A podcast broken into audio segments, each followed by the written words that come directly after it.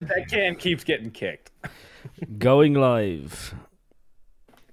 What is up, ladies and gentlemen of YouTube? Welcome to the Techonomics Podcast. It is I, Paul from Not an Apple Fan, as always, joined by my co-host Chris from the Good Old Gamer YouTube channel, and Celso, special guest from the Coreteks channel. What is up, guys? How's everything going? How's everyone today?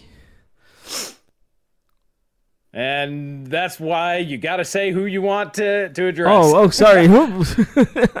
um, I'm doing pretty well. We had pretty crappy weather out this morning, uh, but it's warm. So it's like one of those like springtime. It's like, yeah, it's kind of rainy, kind of dreary, but at least it's not cold type days. So I'm doing pretty good.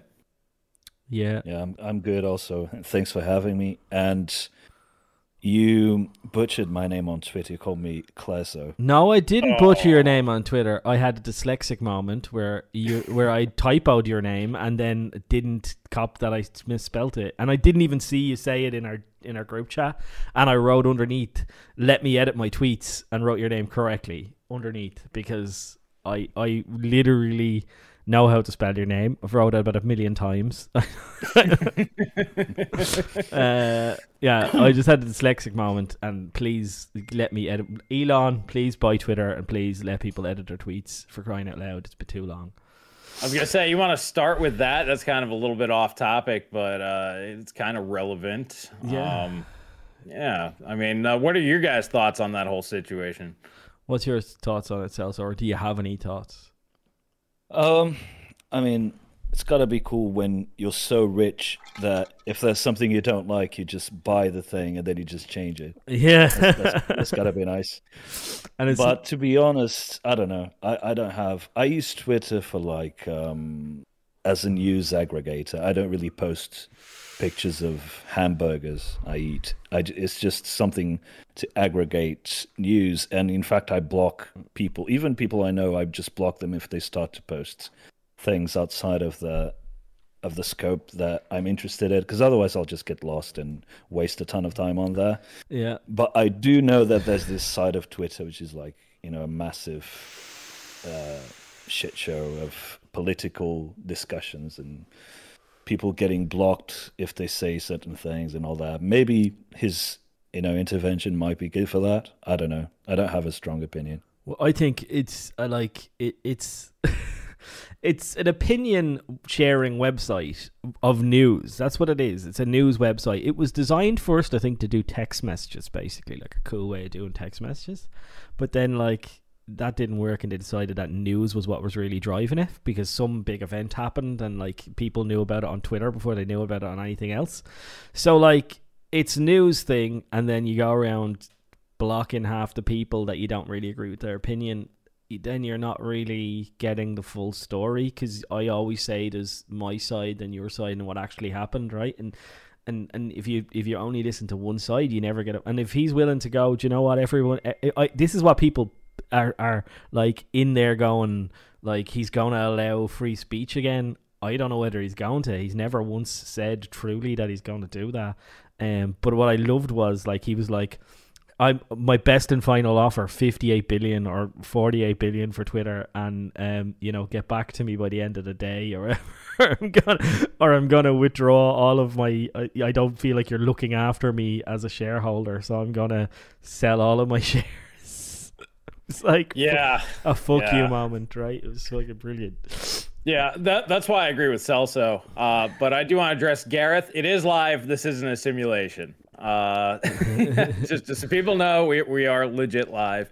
Um, and then uh, Mark Gallant had a really good thing that I want to bring up next. But yeah, no, I'm with Celso. It's just really cool that somebody out there uh, has enough money that's like, well, do this. No, okay, I'm gonna buy you and then make you do it, and then everybody loses their mind.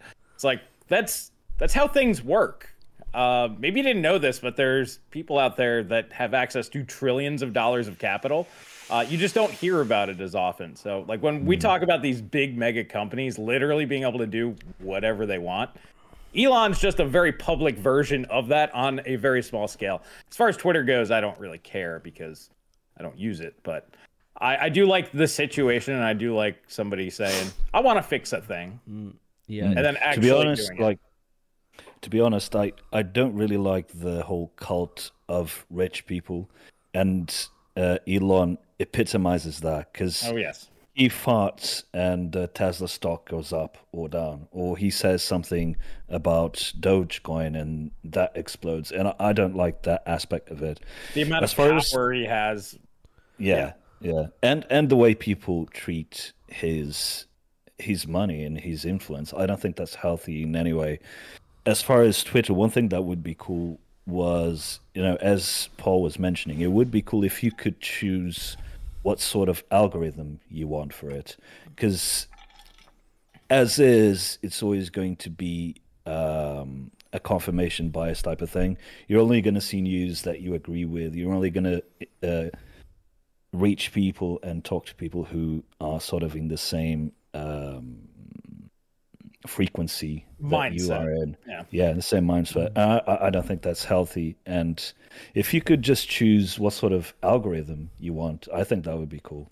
Well, like Yeah, but there's no. I mean, if you think of it this way, uh, you know, no default algorithm on the planet is going to go. You keep disliking these videos. I'm going to keep showing them to you.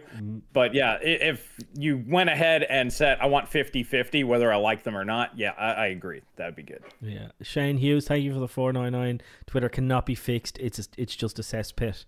I one hundred percent agree. I love the cesspit that it is. I like rolling around in the mud sometimes. I'm sorry, that's just the type of person I am. I can't help that. I like trolling people. I, I, I get a little bit of a kick out of it. Um, like some of my some of my best tweets have been like just bullshit, right?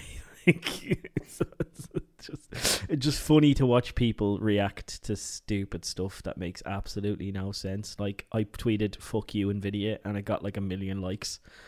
Why does "fuck you" Nvidia get like a million likes? But like I post a video that I think really should maybe like stick it to Nvidia and it gets like ten likes and that's it, right? But yeah, "fuck you" Nvidia gets millions likes. It's ridiculous. Uh, well, it's like what we've been talking about. It's the echo chamber, but it's a bigger echo chamber. Um. Yeah. Yeah. True story. Um. Yeah. Giannis, I like. I like his question. Paul, question from you watching your video. Do you think Nvidia will artificially limit for 40 series supply in response to the flood in the used market? Um. Uh, yes and no. Like last time, they delayed their 20 series launch uh, because they had too many Pascal cards. That's the reality of what happened there. But they can't delay them this time around because um, you know, AMD will launch something. So they have to launch and they have to have a good launch. Um, but what I think they will do, and me and Chris have touched on this before, is maybe delay the lower end stuff so you won't have a direct replacement for the stuff that's already out in the market, right? And I think AMD might do the same. I agree. I mean, it's basically what they did this gen. You get the high high end stuff, and then they stretch out the low end stuff. Mm-hmm. What do you think, Celso? Um, I'm not sure what their strategy is, but um,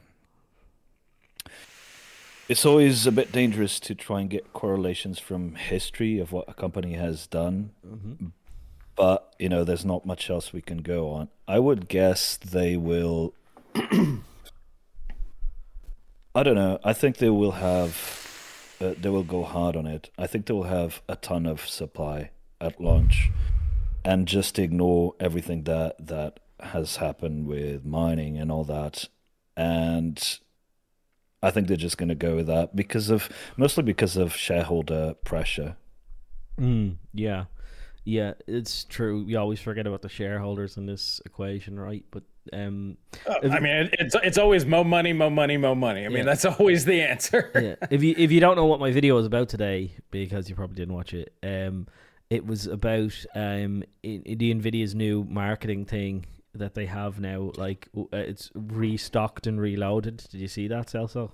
Yes, it's, Yeah, it's I did. finally safe, my Yeah. Pascal friends. Yeah, and and it was like you know they did this the last time as well when Pascal um when they overbought Pascal they overbought Pascal by a lot, and um I think it was Gigabyte but I can't remember which AIB it was and I scoured the internet today I couldn't find the one, but I found uh, Gamers Nexus talking about it but um uh when when the when the Pascal when the kind of ma- last mining boom was ending uh one of the big AIBs returned 150,000 units or 250,000 units or something to Nvidia, and then a week later, Nvidia had found GPUs to sell. Uh, and, and they were selling them at MSRP, and every, and I think the big narrative there was, uh, well, if, if they're not selling, maybe they should below MSRP and I was like, uh, that's basically what's happened here. Is Nvidia knows that, we've turned the corner in supply. They're they're looking. They've got the figures. They know what ship. They know where their orders are coming from. They know what the shipments are like, and they know how much inventory they have. And they're like,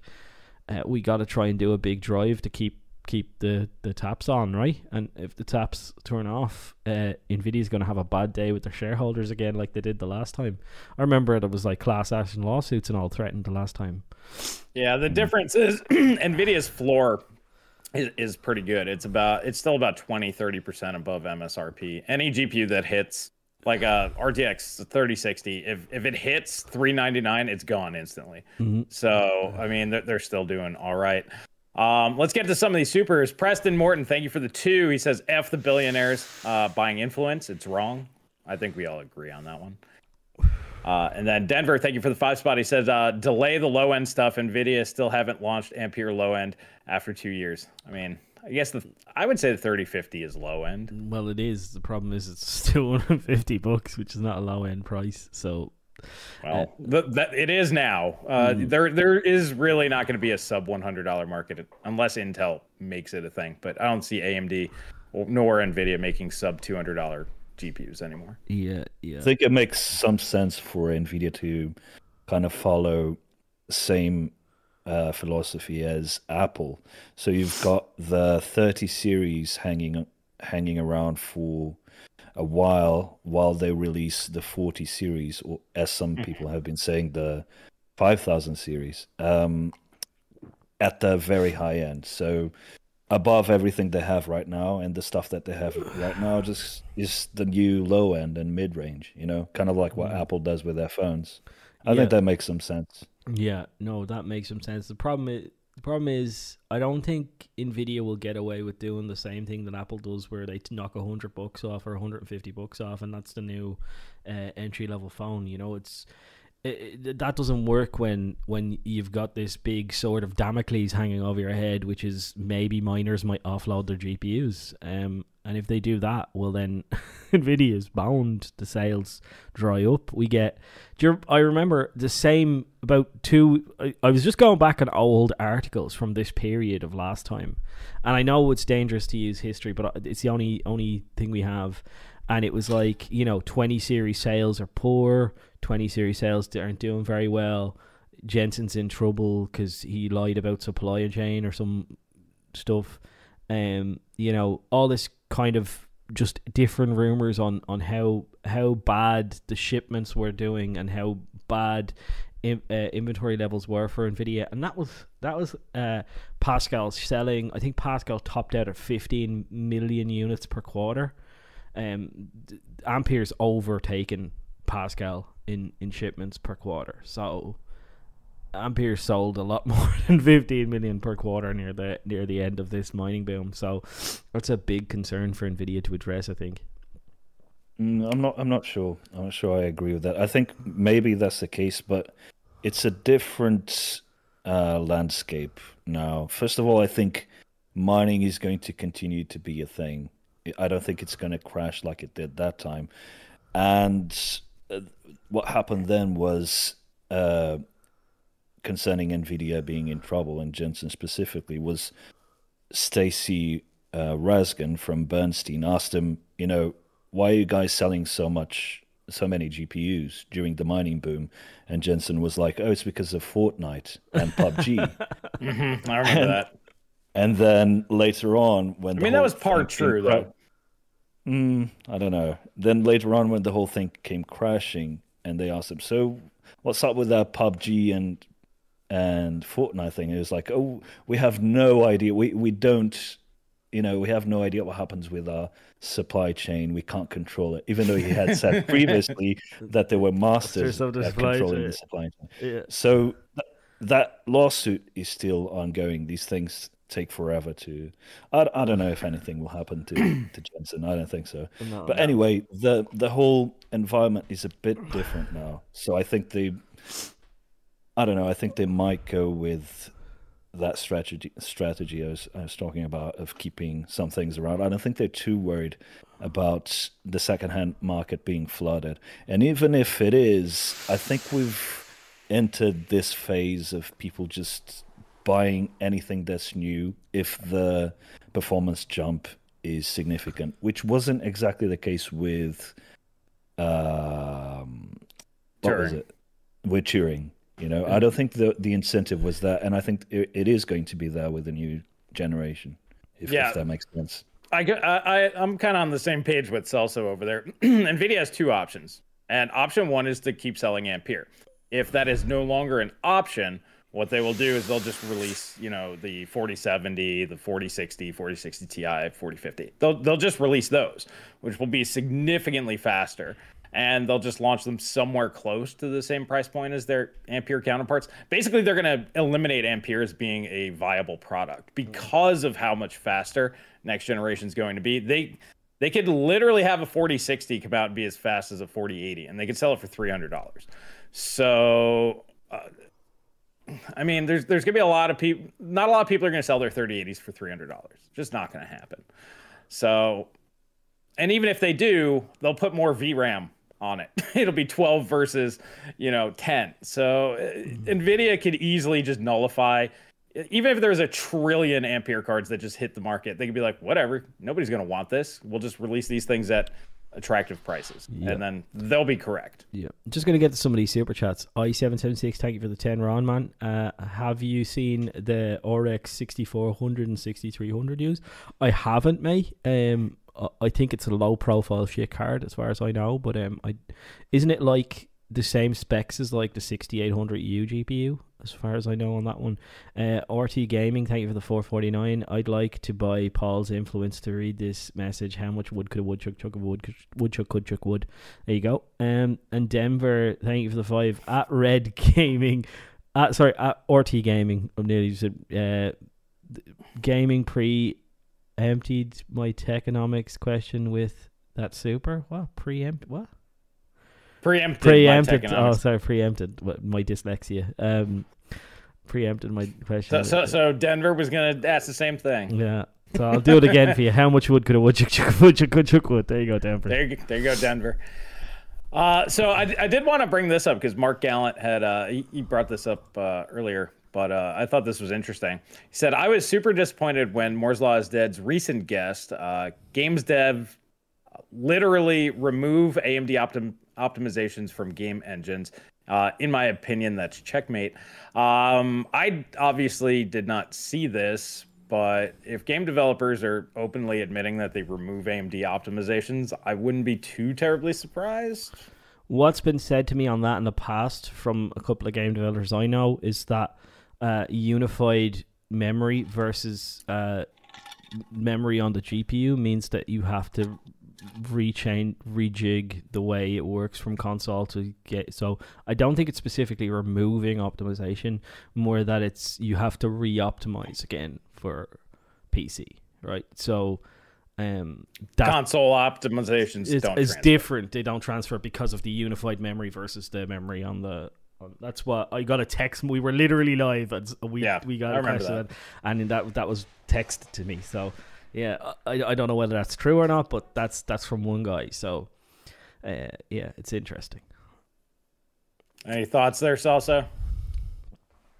Um, I mean, AMD has such a low presence in the discrete PC market that it makes sense uh, for that to be the case. But I, I don't know what sort of developer it was. I think uh, a developer at a major studio wouldn't say that because I th- I know they work. Yeah, I don't know closely what with which one this one is, and that's committing suicide to say that in specific. In like, he would have gotten trouble for saying that. I'd say if he'd have said that. Mm. Yeah. So I mean, it depends on the size of the dev. If it's in a an indie dev, I mean, what do they care? You know. Yeah. Once, once again, a, a, like Celso said, the AMD market share, and this is what you and I have been harping on. It's like it, the fact that it keeps going down is very bad because it's getting to the point of irrelevancy, meaning there there is no real reason to optimize for AMD mm-hmm. hardware outside of the consoles. Let's be real mm-hmm. about this. There's so, some good news there because from what I've been hearing, Intel is cozying up to AMD really hard as far as uh, using AMD technologies going forward. Mm. So they they seem to be banding together to try and and and get the the developer community to adopt their technologies. You know, things like FSR, etc. Yeah. Mm-hmm. And and that's I think that's the right way to go because the onus is on AMD to change things. Yeah, they have to change things. I think they're changing things with the way they're going to architect their next GPU. Like I've heard lunacy stuff, so stuff I haven't even talked about, like mad, crazy, pie in the sky, mental stuff. And um, I've said it before. AMD needs to bring a GPU that is uh, that beats Nvidia at almost everything it does. Never give reviewers an excuse to say that I use Nvidia because of X, Y, and Z. And one of the ones, one of those key ones is CUDA. Another one is the Adobe Suite another one is or uh, ray tracing and DLSS, and you know they're they're addressing some of those with with FSR, and you know uh, they're they're talking about they're going to do something about CUDA. I've heard them rumblings about that before, but I don't know what they're going to do about that. Um, and they need to cozy up with Adobe, but sure, Intel has those partnerships, so maybe Intel will help them with that one. But uh, they also need to have the fastest GPU in the world, and it needs to be cheaper than what Nvidia has. That's the reality of what Nvidia what AMD needs to do to break Nvidia's stranglehold on the GPU market. They need to be in Shroud's PC, right? They need to be in these big streamers' PCs, um, and that's the only way they're going to really get to the to the like sixteen year olds of this world. Oh, I mean, there, there's many ways to the Holy Grail. We've talked about it many times. I mean, having the best is one way. Um, having the best value is another way. Ideally, you have the cheapest GPU in the world, you have the fastest GPU in the world, and you have the best value GPU in the mm world. That's a good position to be. Um, the other way that they could go, and this is what I've recommended, is they need to start buying YouTubers. They need to just start buying them. Hey, we'll pay you two hundred thousand a year, send you every product that we have. We'll send you our competitor product, and basically they need to buy shield channels. And they also, this was one from Kyle Bennett. He suggests that they buy an AIB essentially. They need an EVGA. We all kind of look at Sapphire or maybe Power, Power Colors like that, but they need to have 100% control over them basically. NVIDIA tells EVGA to jump, EVGA jumps. Um, and they need, so like if all the AIBs are taking the piss on MSRP, you go, hey, Sapphire, nope, you sell it as MSRP. And, you know, if they own controlling shares of that company, guess what? That's what it's going to be. And then everybody else will be forced down in price as all the allocation goes to them. And this is basically the way that NVIDIA runs things. They need to do what NVIDIA does to beat them on that front. So they need to do all those things if they want to gain significant market share, but they have to do one or the other to start moving in the right direction. And as far as I can tell, they're doing neither. I was laughing at uh, I also I don't know whether you've seen you probably don't didn't watch it, but uh, uh JayzTwoCents he did, he did he reviewed the thirty ninety Ti, and previous to this he'd been shitting on the thirty ninety Ti, he'd been shitting on Nvidia's behavior, he'd been saying bad things about Nvidia, and then he gets the review sample and it's an EVGA review sample of the thirty ninety Ti, and he just said it's the fastest. So fast that we need to relook at the way we're testing benchmarks because it doesn't seem to be that much faster because of the benchmarks we're using. Maybe we need to do different benchmarks. And I was like, wow, yeah. wow, what a change. Well, yeah, Jay, from what I know, Jay started as an EVGA. Mm-hmm. Uh, channel you know he was promoting and being sponsored by EVGA yeah. so mm-hmm they seem to have a relationship there. But regardless, I I completely agree with Chris. But I think one thing AMD, one very rare moment of AMD um, brilliancy was with Ryzen. The whole transition from the FX CPUs to Ryzen was excellent. And mm-hmm. I think the reason for that was a combination of great marketing, creating hype around the product, and delivering over that. Yes. They're in a position where they have to do that with GPUs as well. They have to invest heavily in marketing, and that means not just. I think they have like 500 million right now allocated for marketing each year, which sounds like a lot, but you need the right people mm-hmm. to to get the Correct. the right messages. And I I with I work with them, and they're really nice on a personal level. But I I think they need to add something there, and um, something a bit more aggressive. And um, and there needs to be a synergy between delivering a product that's hyped and going over what they promised and having a really good uh, marketing message behind it from the name the looks of it the you know the logo everything about it has to be excellent to the point where even if they don't pay you know a huge influence to promote their product it's going to be so good that people are just going to feel compelled to cover it like they did with Ryzen. You know, no one expected Ryzen to be that good. You know, so you know more cores and uh, uh, a really good platform and all that. So they have to learn from that experience, I think. Yeah, I just want to say, boys, we've 153 people watching. Can we get a pumping out the stock there? Hit the like button. Uh, you know, we did get Celso on for you boys, so if you get a few likes in return for that, it would be great. Uh, get more people in Oh, by the way, Sorry, go. to interrupt. Go By ahead. the way, uh, Janos is saying that they need a unique feature, and that that's spot on. Um, I covered one thing that I think they're, they're going to be bringing Mm. with the GPUs. I think people got there a bit confused with CPUs and GPUs, and this is a GPU specific uh, feature, which is a uh, machine learning accelerator. And that might not sound like a lot, but people need to pay close attention to what's happening in that field when it comes to software, both in games and productivity. I think this might be a killer feature f- from AMD that's a sleeper.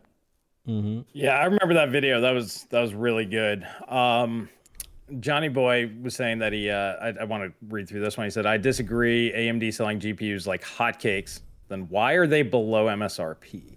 Uh, maybe they simply need to produce more. Well, that part's true, and they should have done it before. But anyways, uh, but their stuff is selling. Plus, uh, unless DLSS expands to other cards, it's done. Well, I agree with that as well. But if they were selling like hotcakes, they would not be priced lower than Nvidia. Plain and simple. Um, six six hundreds are around three hundred dollars, and thirty sixties, uh, if they get anywhere near four hundred dollars, sell out. And the performance is identical between these two.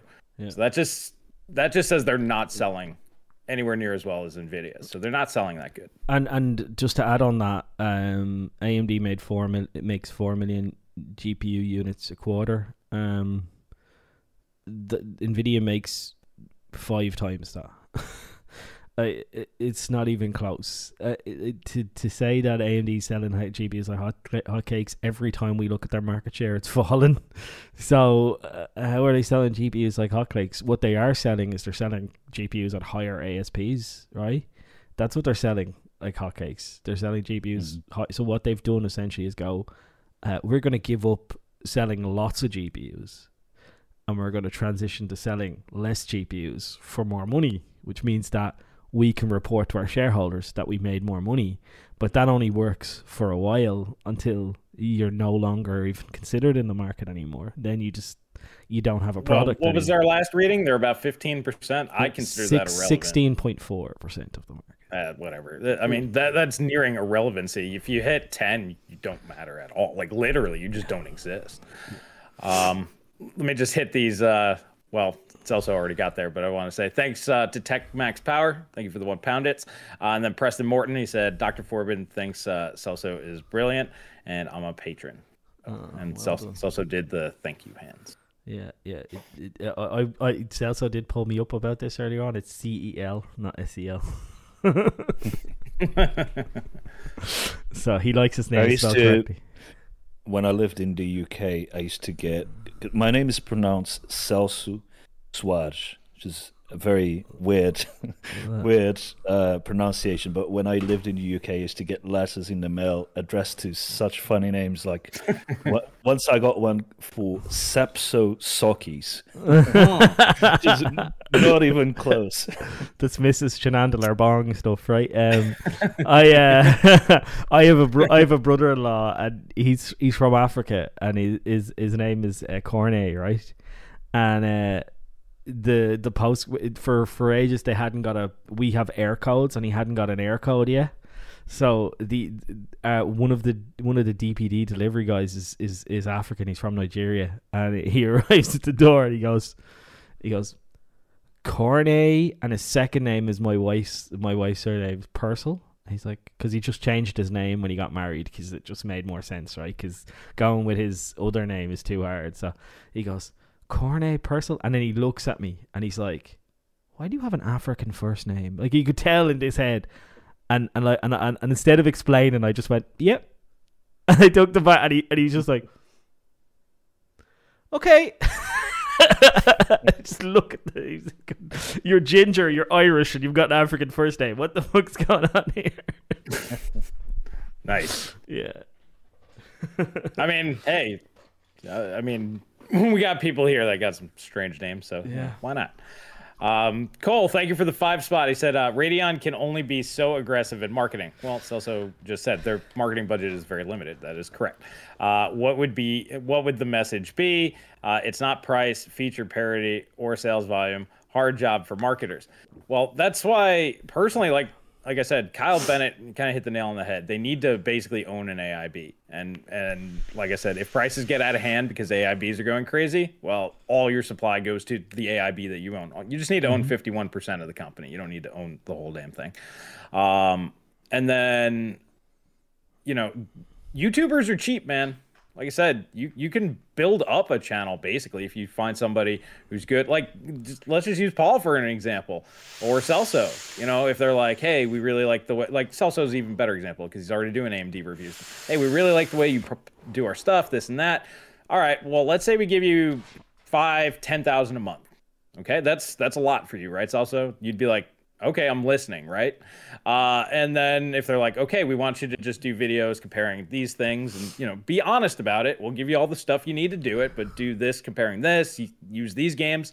Would you not do that? Um, as long as you're allowed to give your honest opinion about it under those constraints. I think there's tons of people out there be like, hell yeah, that's a stable paycheck. I don't have to worry about Patreon. I don't have to worry about all this other stuff. I get all the stuff that I need. I get all the free game codes, all the hardware. And basically, it's just a job at that point. And what AMD then needs to do is funnel people to them, tweet their stuff out all over the place, use AMD's influence to build the channel. Then the channel builds AMD, much like what we were saying about EVGA building up JayzTwoCents to where it is. So you have three or four channels like that. Those are like your Tim the Toolman's pitching uh, Binford tools, and uh, there you go. You can do that with 500 million easy. Um, I'd say probably one tenth of that would be more than enough to handle that. I've seen on on Twitter uh, frequently the AMD accounts retweeting uh, publications from Twitch streamers, and they're the sort of Twitch streamers that's that are like, you know, those uh, influencers really uh, like girls in skimpy clothes and things like that, and I mean, that's one strategy People like that. yeah, people like that, and that's one strategy. I mean, there's several ways to skin a cat. Uh, They seem to be testing the waters. I would advise anyone who who's curious about this to read a book called Propaganda. it's a very straightforward title by Edward Bernays, Yeah.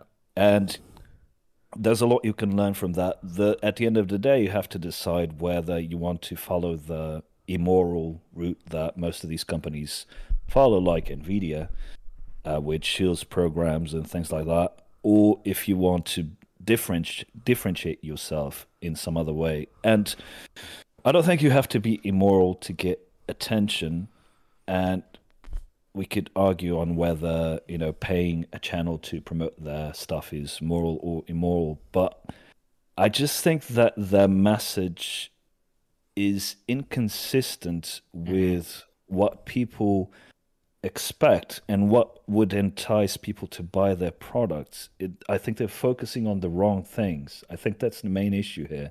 Mm-hmm. I don't have an, an answer on how to do it perfectly, but I think they need to be more in tune with what people actually want.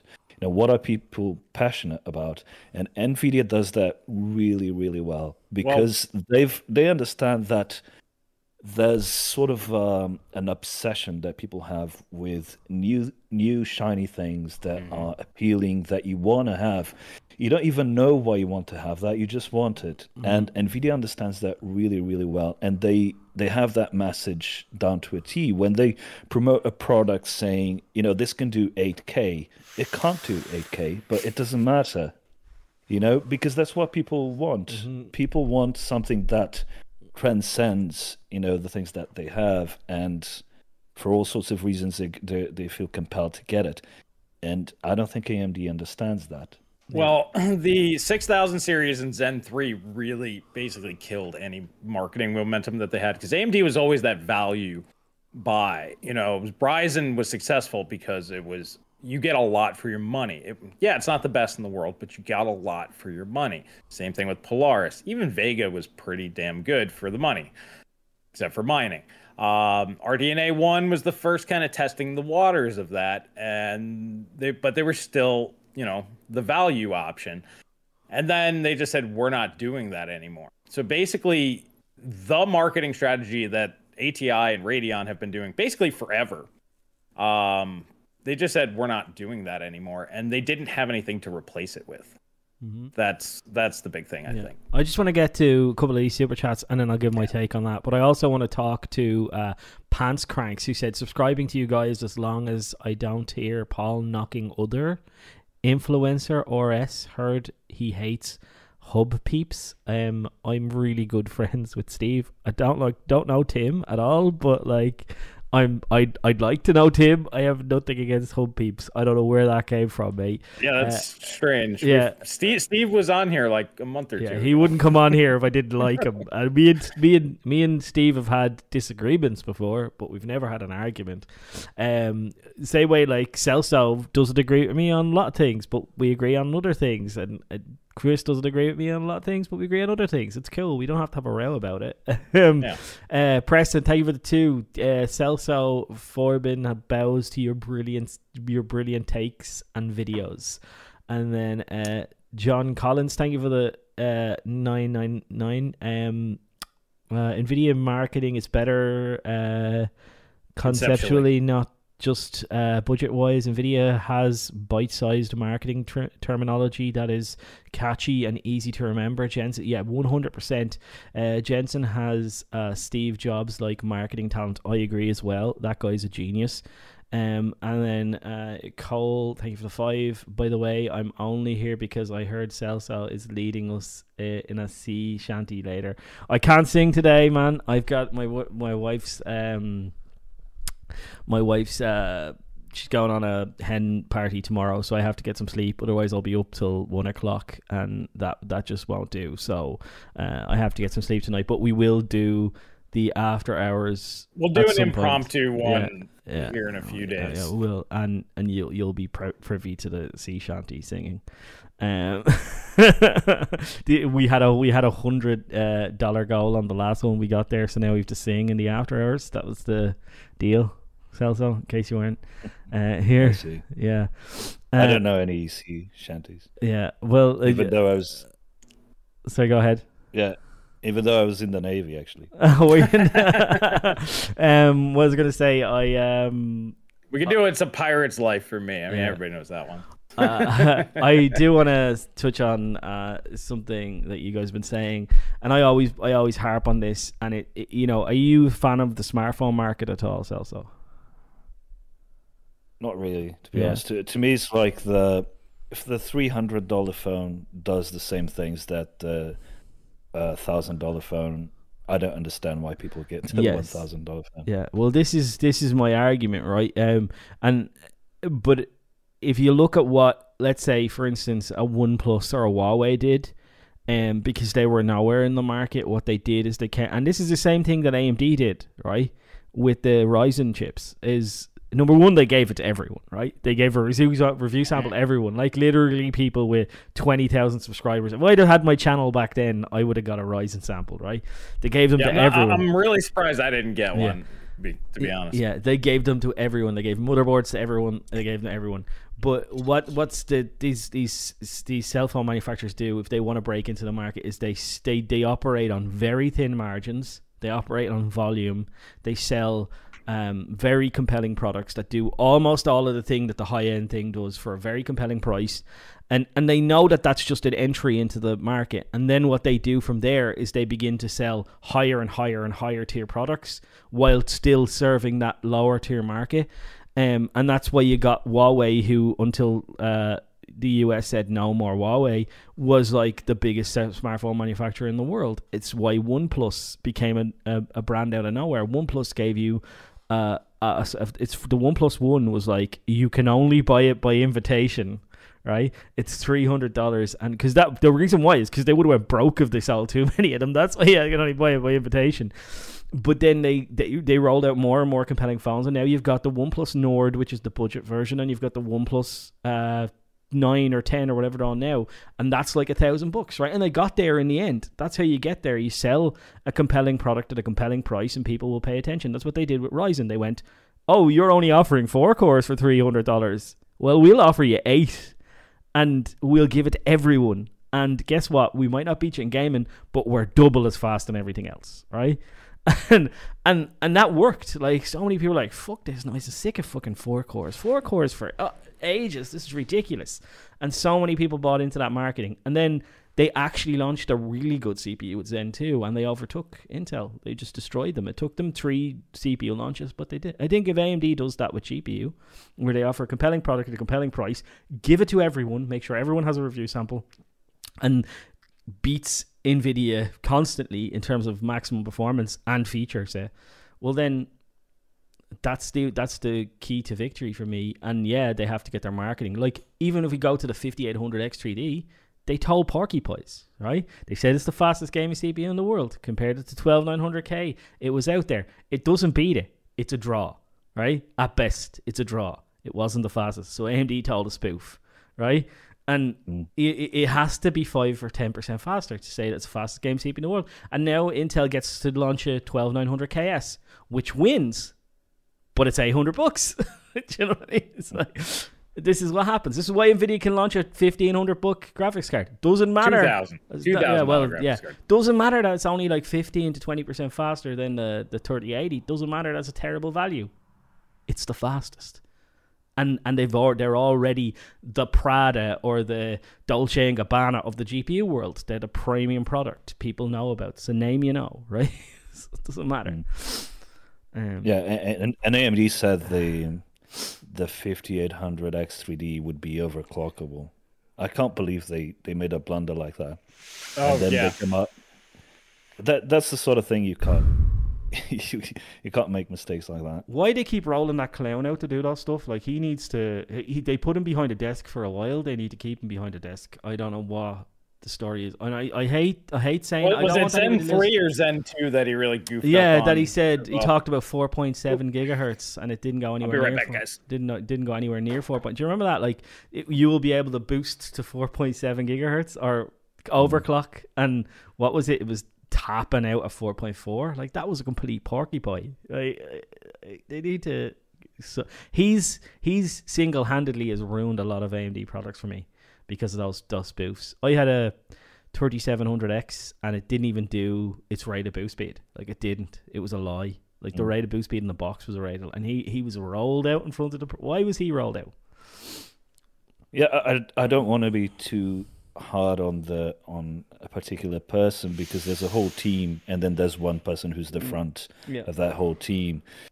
Um, it's just more of a you know a whole a, a team effort team effort that has to happen there to to focus on you know promoting the right things and under promising over delivering mm. and then having a brilliant marketing message basically yeah, yeah. i i and i will say i just thought that's the re- people are i'm not going to mention names right? You know, it's not it's not who you th- who's who's been mentioned in in chat, but that's the reason why I didn't mention names. Also, was because I didn't want to single somebody out, but at the same time, mm-hmm. he knows who he is.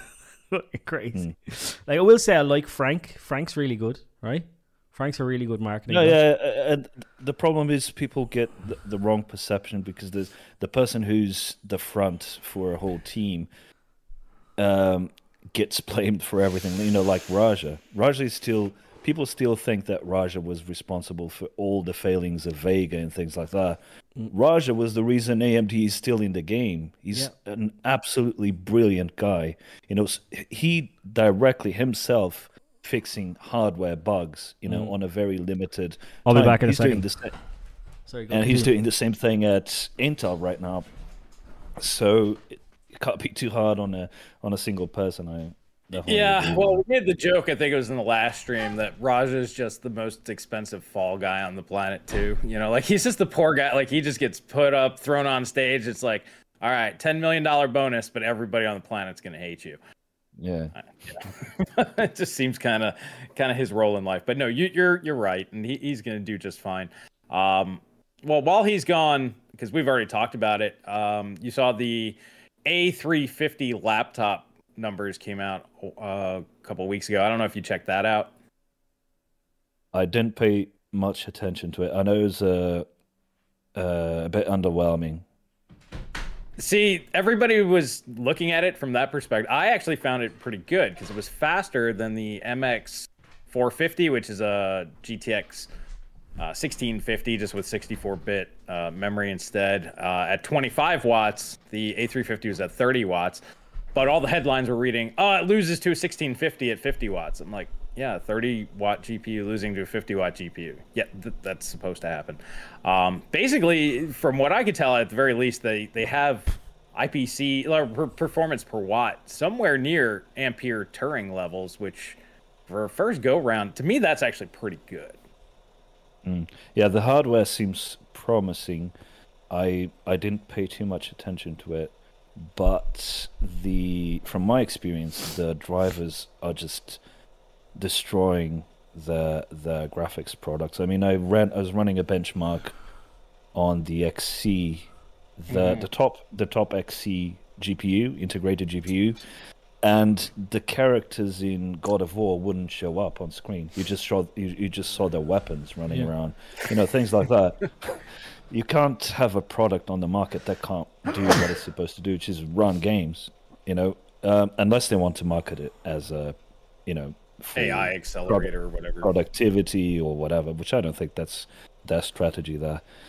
Um, but at the same time, I mean, this is uh, Intel's first foray into this, so I'm willing to to let a few things slide, you know, in, with the expectation that they will improve with every generation. Yeah. Well, I, I, I you know, I know uh, somebody who has one, and if you think the Hmm. dri- those drivers are bad. um uh, yeah i could tell you i'll tell you horror stories after this one um but uh it like the the the the, the 3500 that that's out uh, sorry 3050 that's out it doesn't even know what gpu it is in its own drivers it doesn't even You mean you mean the A350? a350, sorry, the A350 doesn't even know what it's called, what it is. In it, like like I don't, it doesn't know the name of the GPU in its own drivers. It gives some generic name in the drivers, like numbers and letters and stuff like that. Um, like that's that's it, that's a product that's not ready to launch, and they just did it because they promised investors they would launch it, and that and and it's only in Korea. It- it's to me, I don't think this product was ever meant to be as fast as a 3070. Though I will say that um, from the performance numbers I've heard, I don't think it was ever meant to be in that ballpark. Um, and we've seen more leaked benchmarks today. Granted, it was only some OpenGL benchmark, or whatever, and it was 30% slower than the 3070.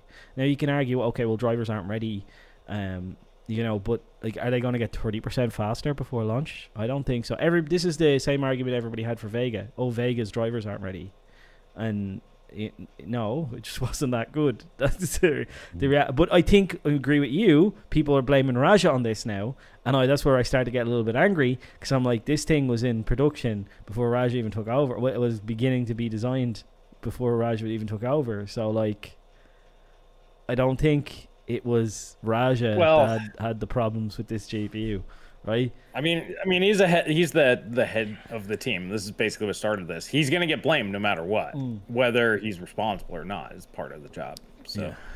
Uh, Um, and his in, intentions seem clear that he he wants the GPU to do really well in gaming specifically. Um, I was from my limited contact with people at Intel. Someone told me that um, a bug came up. Well, there were actually there were actually a couple of bugs. One had to do with gaming, and the other one had to do with blockchain type of applications. And they had very limited time to fix it. And Raja himself went uh, after the gaming bug. You know that was his priority.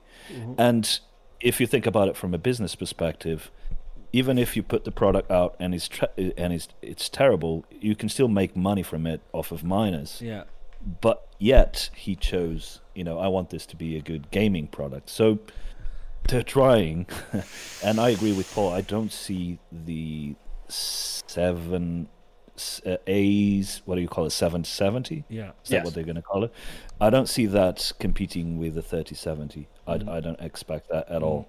Yeah, my argument is if it's 330, 350 bucks, 300 bucks, and it's as fast as 3060, that's a really good shout for a first GPU. And, and you know, that it will all be pre, you know, uh, it'll all be predicated on whether the price is the right price. That's the whole. Well, I, I think the window's closing because, like I said, we're gonna have three hundred dollar sixty six hundreds, which are that level of performance, um, here in a matter of weeks because they're not selling, boys. Yeah, yeah, yeah. Cole, thank you for the five. By the way, I'm only here because I heard. No, no, I read that. Sorry, uh, Denver. Thank you for the five. Nvidia is isn't the Prada or D- what? Dolce and Gabbana. Dolce and Gabbana.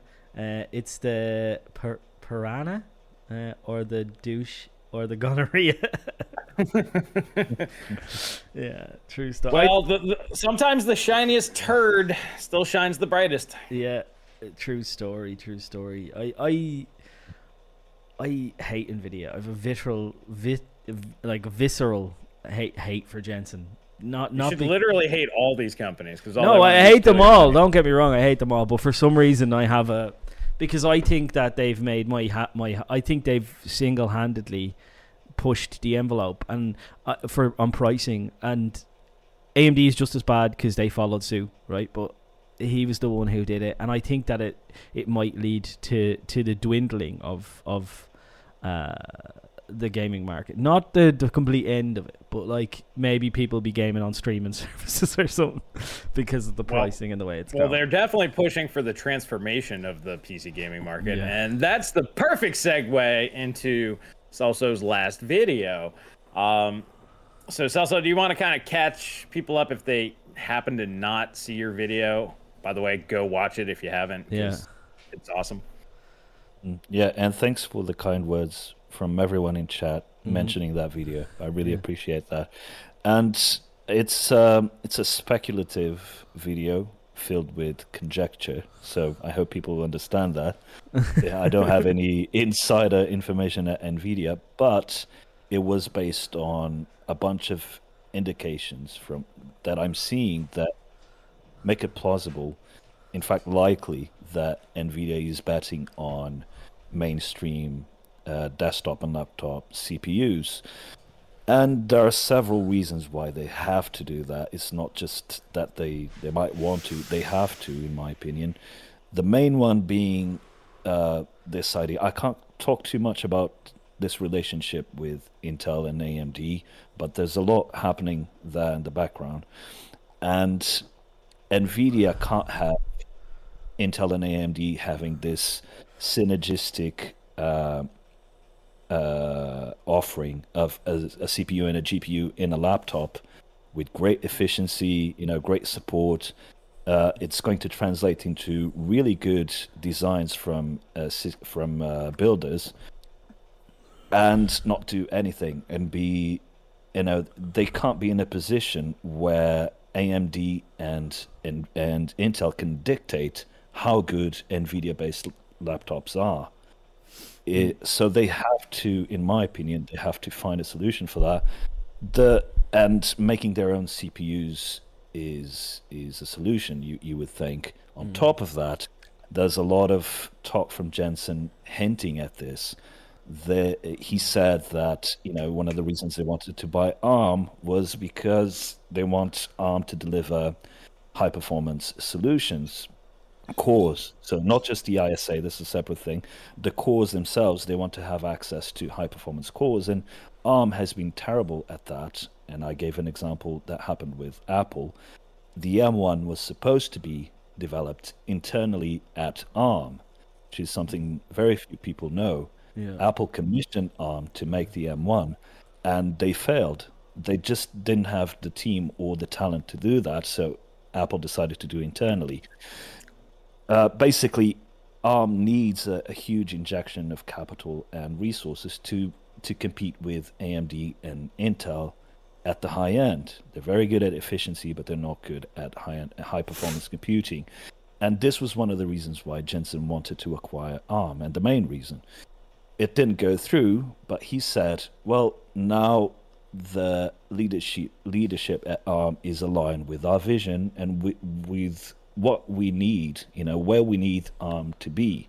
Why would he say that? Because obviously he's planning to build high performance CPUs. He's already showed the the server one, uh, which is coming next year, mm. and but he also said we're we're looking at all markets. He didn't he didn't say we're going to do uh, you know uh, an autonomous vehicle CPU and a high performance CPU, and that's it. So or, or specialized markets is how he would probably phrase mm-hmm. them. Yeah. yeah, like development boards and that sort of thing. So, so th- those are two very clear indications of where I think this will be. And then there's a third one which has to do with uh, Nvidia's investment in uh, human resources in Israel. If you go on an Israel, I went on a couple of Israeli uh, headhunter websites and and it's literally hundreds of job postings for a CPU team. And if you don't know how this works, basically when you build a CPU, you have several teams of about 10 to 20 people each.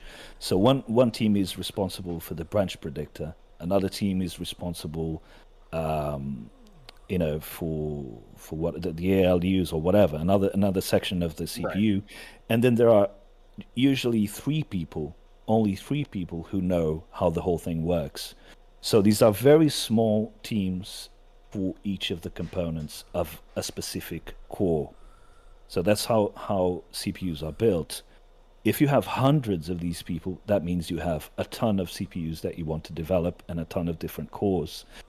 And that's so my reasoning with all all these things is that it seems clear that Nvidia is betting on a desktop uh, CPU, mainly for laptops because that's you know that's the segment of PC that's actually growing, and um, and yeah, that's the, that's the gist of it. Yeah, and I mean it, it all makes sense. I mean the whole chat. I'm reading the chat while you're talking. They're all like, "Yep, totally makes sense." And we've been talking about this for a long time, Paul. All three of us actually. I think this, we've t- brought it up, but Nvidia has to come out with a CPU, like you mentioned, to to be competitive. And ARM just seems to be the most logical way to go because Intel. Well, Intel might sell them an x86 license if they produce their stuff over there. I don't know, but it seems no. highly unlikely that they would do that. They wouldn't do that. I mean, they could buy VIA. VIA has an x86 license, but I don't think that, from what Jensen has been saying, that doesn't seem to be the direction they want to go. Does the didn't I hear something about the pat the patents on x86 expire soon or something like that? I don't I don't know whether that was a, a rumor or whether it was true. No, thanks thanks to Disney, patents last for 120 years. So no. Fuck you, Disney.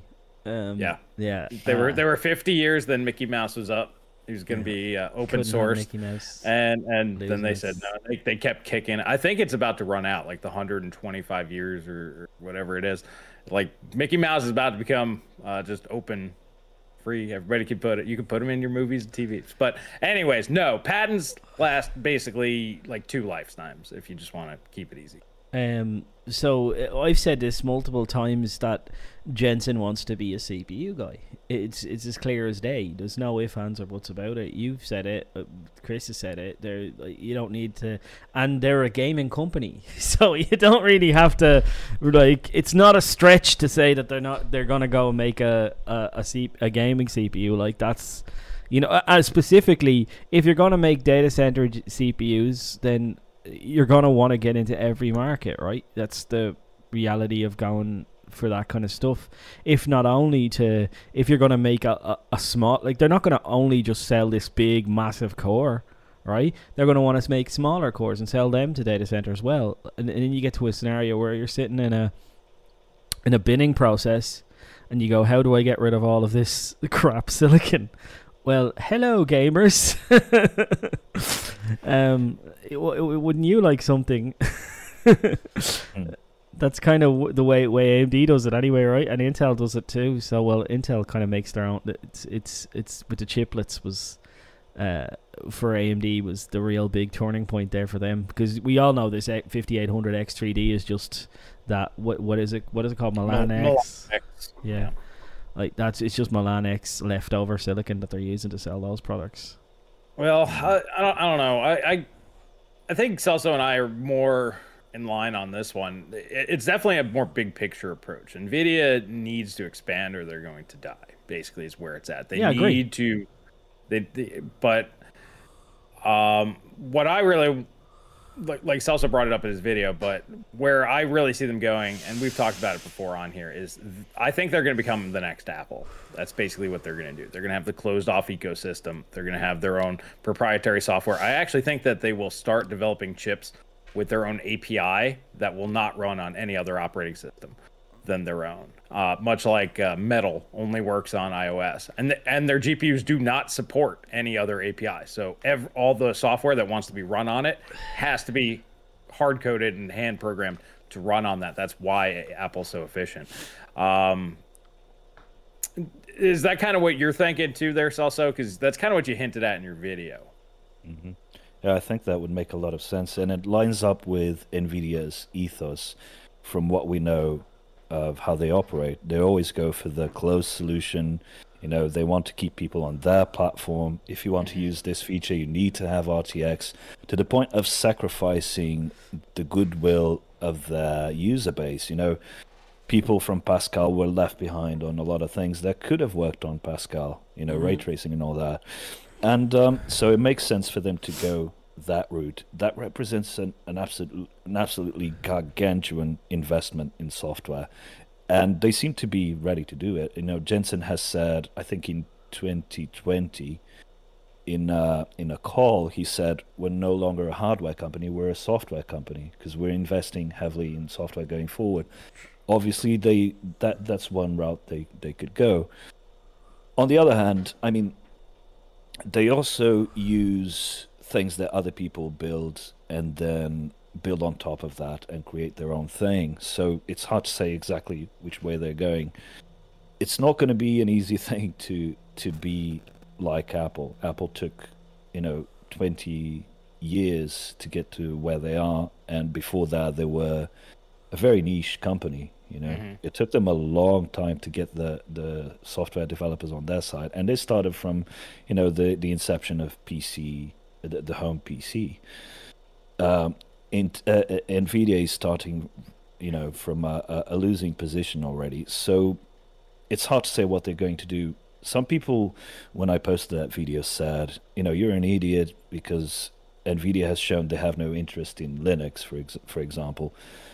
Well, that, that that's true, but that's in the past. You know, if they if they if they need to build their own ecosystem, they'll take whatever is there and build on top of that, mm-hmm. and they'll find the workarounds to create a walled garden if they if they have to. I'm not an expert in Linux, so don't hate me on that, but I think it's it's doable. We've I think we've seen it from other other people doing the same things, and um, I think the what ma- matters here is the overall picture, as you, as you were saying. They, I think this is the path they're going to take because they have to.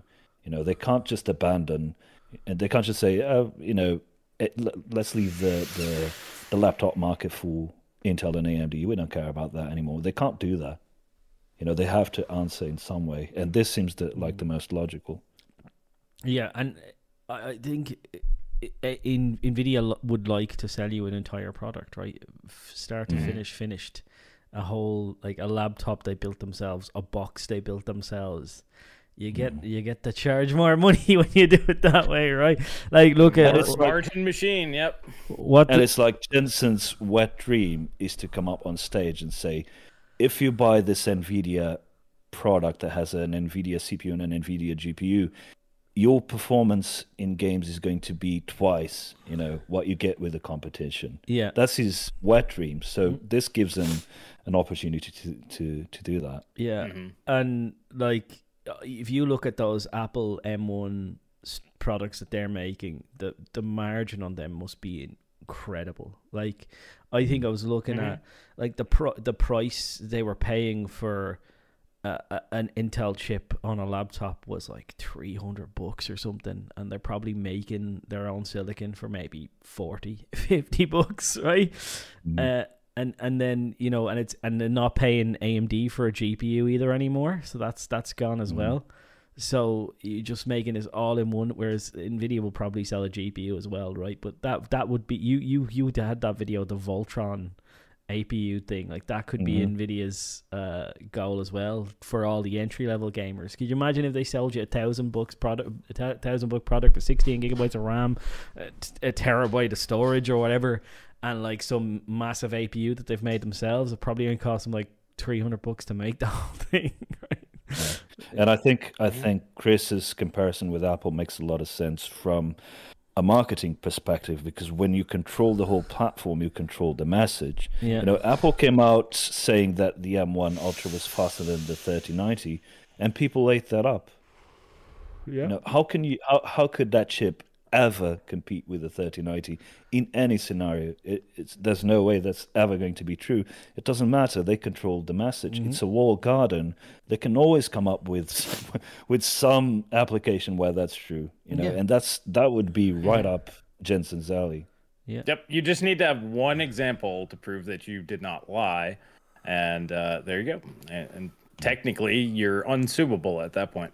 Yeah, Chirpy said with the two dollars Australian, I'm here. What did I miss? Uh, you missed everything, unfortunately. All, all the things. Yeah, uh, Denver. thank you for the five. Uh, patents last twenty years, trademarks last forever, but have uh, to be renewed every ten years. Copyright lasts till the death of the artist, author, plus seven years. So there you go, Denver once again for the knowledge bomb. Thank you, Denver. Yeah, that, that's how like the 120 years thing came out because I think uh, he died at like 50 or something. yeah, yeah. So it's uh, But but but it, it used to be like at the death of the author, then it was plus 20, and then like it just keeps going up with Mickey Mouse. So, we'll, we'll see. Somehow, uh, Gordon Moore is still alive. So let's take that into account. He's technically cryogenically frozen, not dead. yeah. I think he's like, I think he's going to be a hundred soon, isn't he? I mean, I don't know. I don't I don't know. I don't, I don't follow that. Um, Denver, thank you for the two. Orin is uh, 12 ARM cores, uh, 2048 CUDA, 8 gigabytes for 399. I mean, that's pretty damn good. 2048 CUDA, that's if that's Ampere, then it's kind of a lie. But even if it's Ampere, that's 10 uh, 1050 Ti level of CUDA, and then if it's not, that's like what uh 1070 amount of CUDA cores. I mean, that ain't bad. Yeah, that's the autonomous platform development uh, thing they sell, and I think the Jetson, I think the Jetson stuff already runs Linux. I'm, I'm not sure. Don't quote Yeah. me on that. They they do. Okay, so I figured it out. Here we go. Uh, the never-ending story of x86 patent expiration. So it is expiring. Um, but what they keep doing is they add like like they do to like um other stuff. Uh, in the I was re- it was what was it? There I'm was- sorry, I read Sprite's comment. I didn't see sprites coming, but um, I'm I'm reading this article. What the sprites say? Hey, All Celso. right, we got to do sprites. Oh, oh we're gonna thank thank you Sprite for the 449. So, hey Celso, would you rather have a beer with Bill Cosby or is Moore, Moore's Law is dead? That, that's that's really funny. Plead the I, fifth. I'm gonna Plead say, uh, I'm gonna say Bill Cosby. oh. It's also went spicy. I like it. Yeah. So anyway, what they just they just keep adding stuff to the to the license, which means they can re-patent it again, and Mm. that's basically what's happening there. Well, this goes back to our whole Elon thing. The billion and trillion dollar companies and people. The, the rules only apply if they stop paying the people who make the rules. Mhm. yeah. Um, and d- did you get to Denver with the two as well? Yeah, yeah, we got Denver. Yeah. Yeah. So it's yeah, there you go. So that's the reason why x86 is expiring, in fact, but it will never expire um, because they keep adding stuff that you need, but they're not gonna. You're not gonna be able to use that in the future. Yeah, yeah, le- legal trickery, Yeah, of course. Yeah. Um, let, let's talk about. Let's say if Nvidia goes the more open approach, which might be the way that they go, instead of doing the walled garden up front. Uh, do you think it might be possible that they would launch something? To, well, I mean, just coming out against x86 is very, very difficult. Um, but do you think that they would actually launch uh, the CPUs in the market competitively with some Linux version, or maybe it'll run any ARM-based Linux operating systems? And uh, do you, do you think that that's an option? I'll just get your guys' thoughts on that. um, let's say I walk out tomorrow and the the sky is full of pigs. Uh, uh, that's what you basically just said, as far as All I'm right. concerned. All right. So, so Paul says no. So, Celso, do you, do you think that they might start there and then build the walled garden? Um, I don't think so. I mean, you even to use the driver software, you have to have an account. You know, they're the sort of company that doesn't seem to be very keen on that. And even on Linux, they they don't have open drivers currently, which is weird, and which is why people hate them. The Linux community hates them. I I I doubt it. I doubt they would do that. I think they, they would. I think it's more likely that they'll have a very solid strategy that you know that's going to last a few years, and it's going to be based on something from the get go being as you know what they plan it to be in a few years.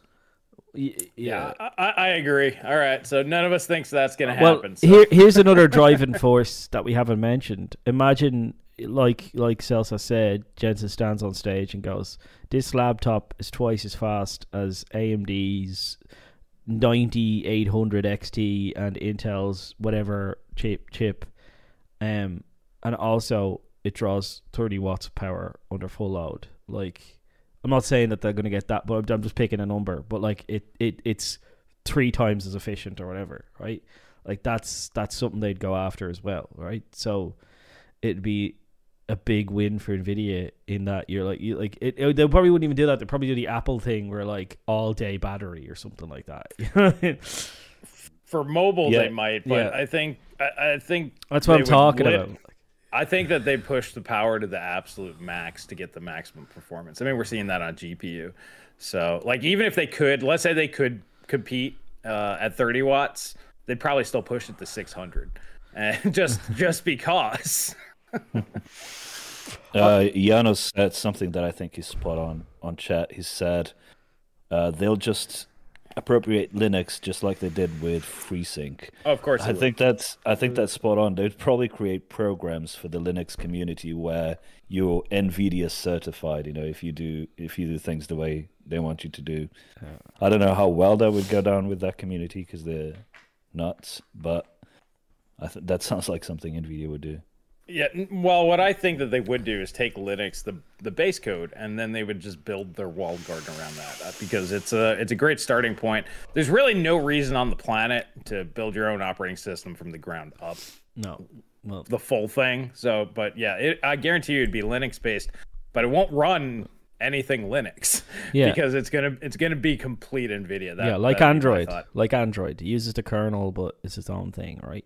Well, that and to to get people um that might try to hack it or do that's why I'm thinking like they'll even put stuff in there like it will not run like Vulkan and OpenGL like so you can't even even if you hack the damn thing it won't run the programs that you want like that's the direction I think that they'd go. Mm-hmm. Yeah, true story. Um, did we get to Denver? Uh we did not. Do you want to do it? All right, Denver. Thank you for the five. He said Intel keeps x86 licensing relevant by uh, depreciating, I think that's what's supposed to be, uh, support in the operating system for stuff that is no longer protected by patents. Yeah, exactly. Um, Neg says hi, Paul and Chris. We've also got Celso here, Neg. Yeah, yeah. So, uh, that's that's pretty much your video in a nutshell, Celso. Um, Mhm. it's it's it's a pretty good watch. People should go watch it and subscribe to Celso if they're not subscribed to Coreteks Yep. channel. His channel uh, link is down below, so make Mhm. sure you go ahead and subscribe over there. Um, was there any other major topics that we wanted to chat about? We we had a few things beforehand, but I'm, I'm drawing a blank now. Yeah, we we did. We uh, we, we we we didn't talk about the X uh, the 58. We touched on the X, the 5800 X3D. We're having a nice conversation about that before we went live, but I think that would me feel like you talked about it, but you didn't actually talk about it. So, um, the 5800 X3D. Uh, Celso's not impressed. I was never impressed. Um, I think that uh, any CPU is good enough for gaming as long as it comes from the last four years and is decent enough.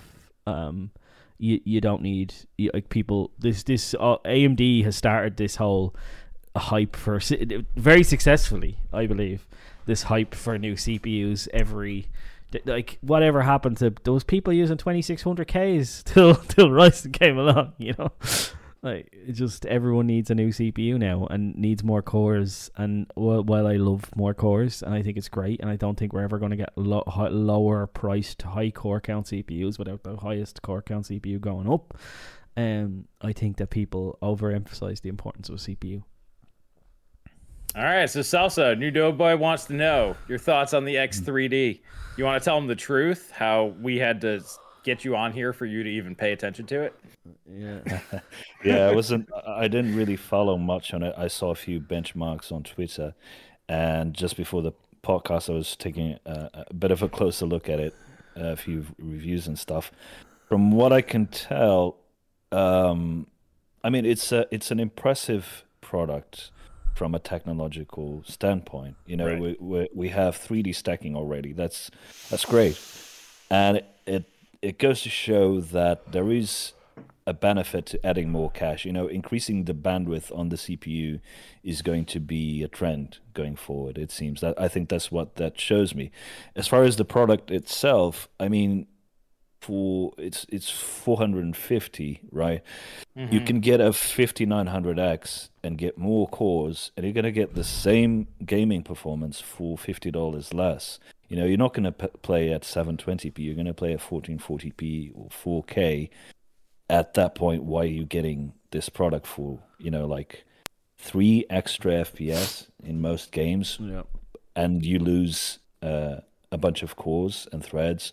I don't think it makes a lot of sense as a product, to be honest. I think I'm not sure what they could have done. Maybe add this to the top SKU. I don't know if that would be possible, or just release a whole lineup with this. I mean, it it looks like a test product for you know what's coming in the future, and nothing more than that. I, I, the whole gaming angle doesn't convince me, to be honest. I don't think we're going to get this for the longest time. I think the the the problem with this is is is packaging is expensive. The extra silicon cost is expensive. Uh, it it was done because AMD said they'd do a thing to piss on Intel's cornflakes, and um they did Quite effectively, yeah, by the way. Yeah, it, based on a lot of people were like, I'm gonna hold off to see what 5800 X3D is gonna have, um, and Mm. it, and then they gave support to every motherboard. For, like it's very serious. You can you can plot back and pick out what AMD's plan was, and it, they gave support to every motherboard out there. So basically, they're like, don't buy the new, don't sell your motherboard and CPU, don't move off this platform. Your C, your motherboard's still cool. Just buy this instead. If you want 12900K performance, buy this instead, and you get that performance. Um, A- a- after years of saying you need to buy Yeah. a new motherboard, by the way, yeah, and it's a, I'm, I'm never letting that go. But it, it, it does, it does, it does. Even though I hate it, it does make a very compelling price argument, right? Because if you're looking at these two things in a vacuum, and that's the way these lunatics think, right? Is in a vacuum. They think fastest gaming CPU in the world, and they look at 12900K, 600 bucks, motherboard 200 bucks, DDR5 fucking Five hundred. Infinite, whatever it is.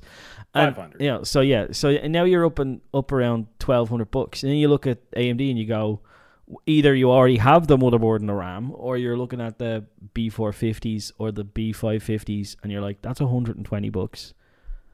CPU is 450 and RAM is is is 150 bucks. Boom, I've got a platform now and you know for half the, for for half the price I see, can see, but that's the where- argument that these lunatics. I'm te- I know I'm not making that argument. I'm telling you that's what the, Okay. the way these crazy people think, right? And to me, it's like, uh, well, I'd like I could buy a a a, a sixty, uh, sorry, a fifty nine. Uh, a, f- a 5950X, a B550, and RAM, and I could have a, t- you know, I, I could have a 16 core. Like what? What? It doesn't make any sense to me, you know.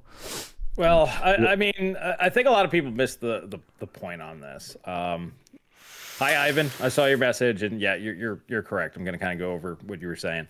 Um, so this was meant to be the fastest gaming CPU in the world. It's not, so it failed.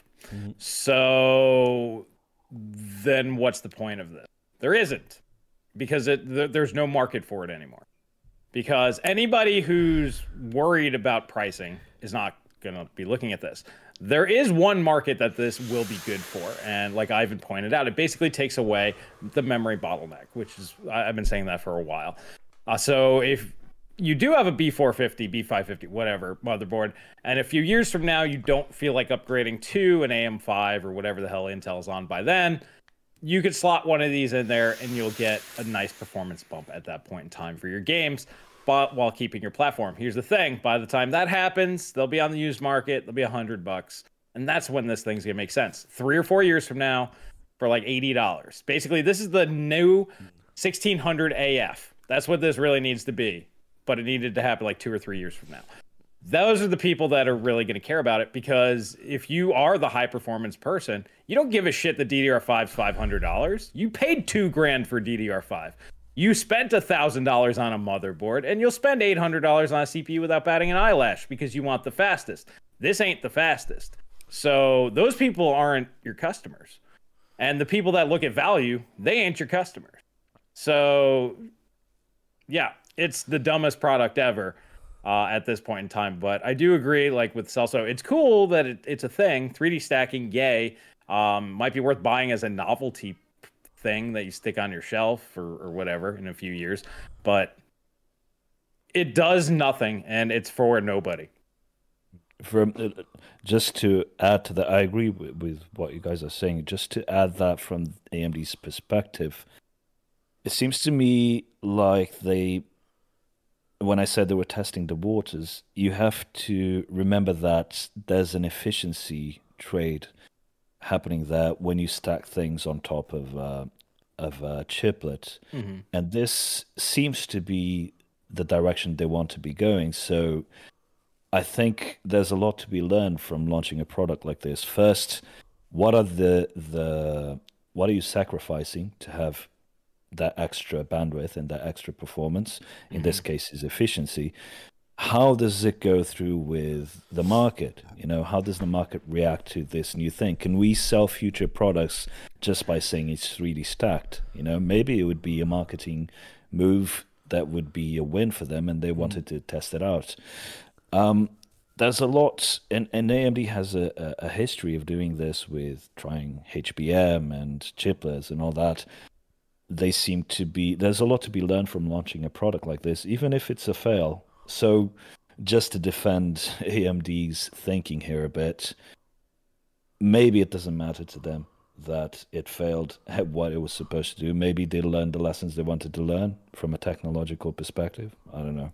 Well, once again, like we said, that these are defective chips anyway. It was this or the garbage bin. So if, if they sell them at any price, it doesn't matter. It's still a win. Well, here here's my here's my other concern about these is that AMD may not make a lot of these, um, and then like it's for now and Then right, it's like literally done as a stunt to just say that we have a really fast gaming CPU and get another run in the news cycle. Because how many of the, the those dies are just defective is my thought. Like you know what I mean? How much of these are ending up in the garbage bin? How much? Well, I can tell I can tell you there's not many. That's why there is no two chiplet version. Yeah. I don't care about any other bullshit excuses that you're hearing. The reason why that there's only the eight core hmm. is so they could produce the maximum amount of these. Yeah. So there you go. That's the that's my my thought on it. It's like it it's it's too expensive for what it is, and then there's probably not going to be a lot of them. Yeah, it, it it's a cool novelty item, and like I said, it's going to be the the best AM4 CPU in the future. Um, yeah, like if you see any of the reviews where they're using DDR5 at high speeds, it's that's when when it wins. But this basically eliminates that advantage. That's all it is. You you can solve the problem with more cache or faster RAM. Yeah. It, they both do the same thing. Now you can And do the- both, but there will be a diminishing return at that point. going back to the marketing thing, uh, messaging. That's another thing they should learn from this is they have to make a decision on what exactly they are selling and how they want to communicate that. And AMD has been really bad at this. I think this is where they need to. imp- This is a perfect example of a product where they they don't know which direction they need to follow from a marketing perspective. If they're, if they're going to sell this as the future of the platform, they need to sell it at the same price as what was already here, the 5800X. It had to be the same price as that, and with you know, and present the added bonus that you get with it. So that's one angle. They failed at that. If it's going to be Well, technically, Anything- it is the same price. That you mean the launch price. well, which is the same price. I, I- mean, I guess you could make that argument. We, we both have. It's it's the same price the 5800X was. Yeah, but not. But you know, at this Not point in the game, it's not the the price that the chip is today. So the consumers are left wondering, you know, how does this relate to the regular 5800X? You know, uh, just i- i- you can't do you can't do both things. Say, you know, you get a bit of extra performance and you pay more. Be right back. you have to you have to choose where you know where you're going to go with this from a, a marketing perspective. And it's just the, the chip just seemed all over the place. It doesn't seem to to fit into anything. And that might be a missed opportunity. Uh, they've established the the brand the vcache thing as someone was saying there's some value in that i guess Yeah. but they need to learn from this i think and you know they need to know their products better Do you know what this feels like to me? It feels like. Do you remember when Intel launched a quad core X two nine nine chip, and mm-hmm. it only it had it only had dual channel, did it, or it had quad channel but didn't have like the full. You know what I mean? Like there was all these limitations. It's like this one. It doesn't have overclocking. Um, you know, it, it doesn't have enough cores for the people who want to buy these crazy CPUs and have loads of cores.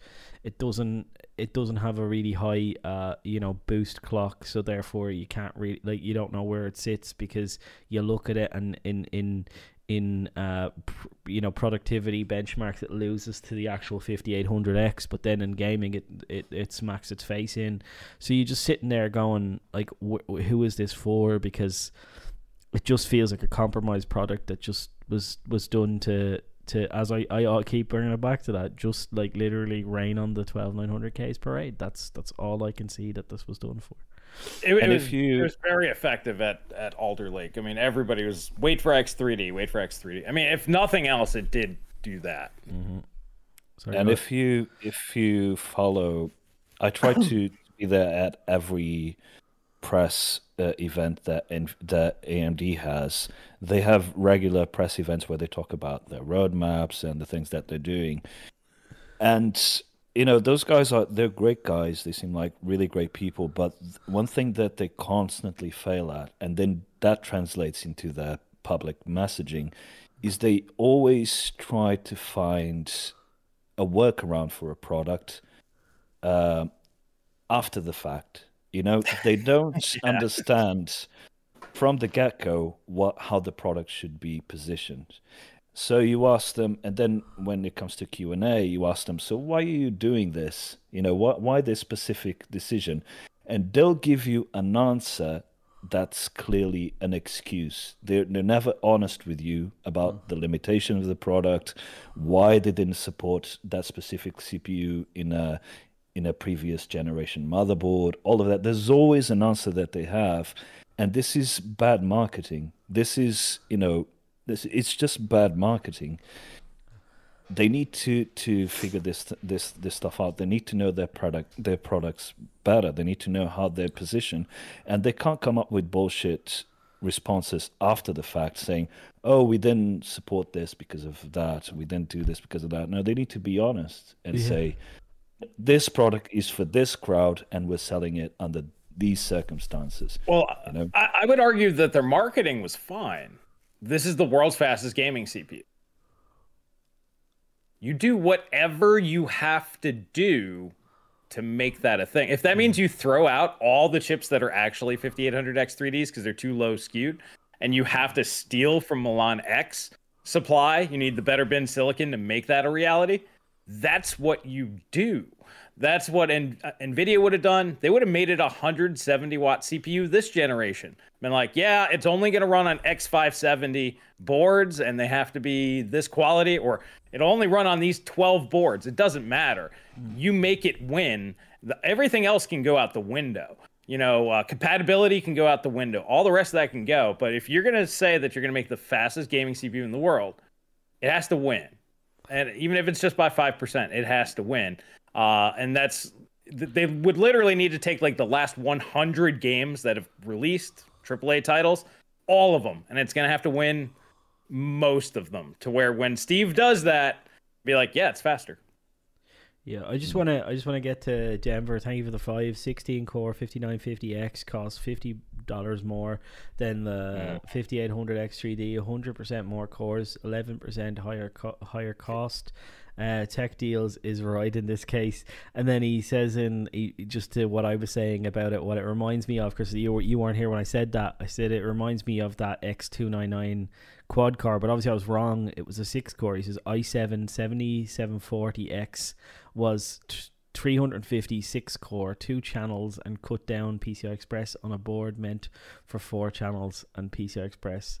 Yeah, exa- that's what it feels like to me. It feels like a CPU that, yeah, it's pretty quick, but it's got a lot of compromises, and it, it, that's that's you know where it sits for me. And uh, as I said, it will be for those. You said it as well, Chris. It will be for those guys sitting on a motherboard two years from now, going, "Oh, "What CPU do I buy? Do I buy a new CPU or do I buy?" And then, oh look, I get can get fifteen percent extra performance with this chip.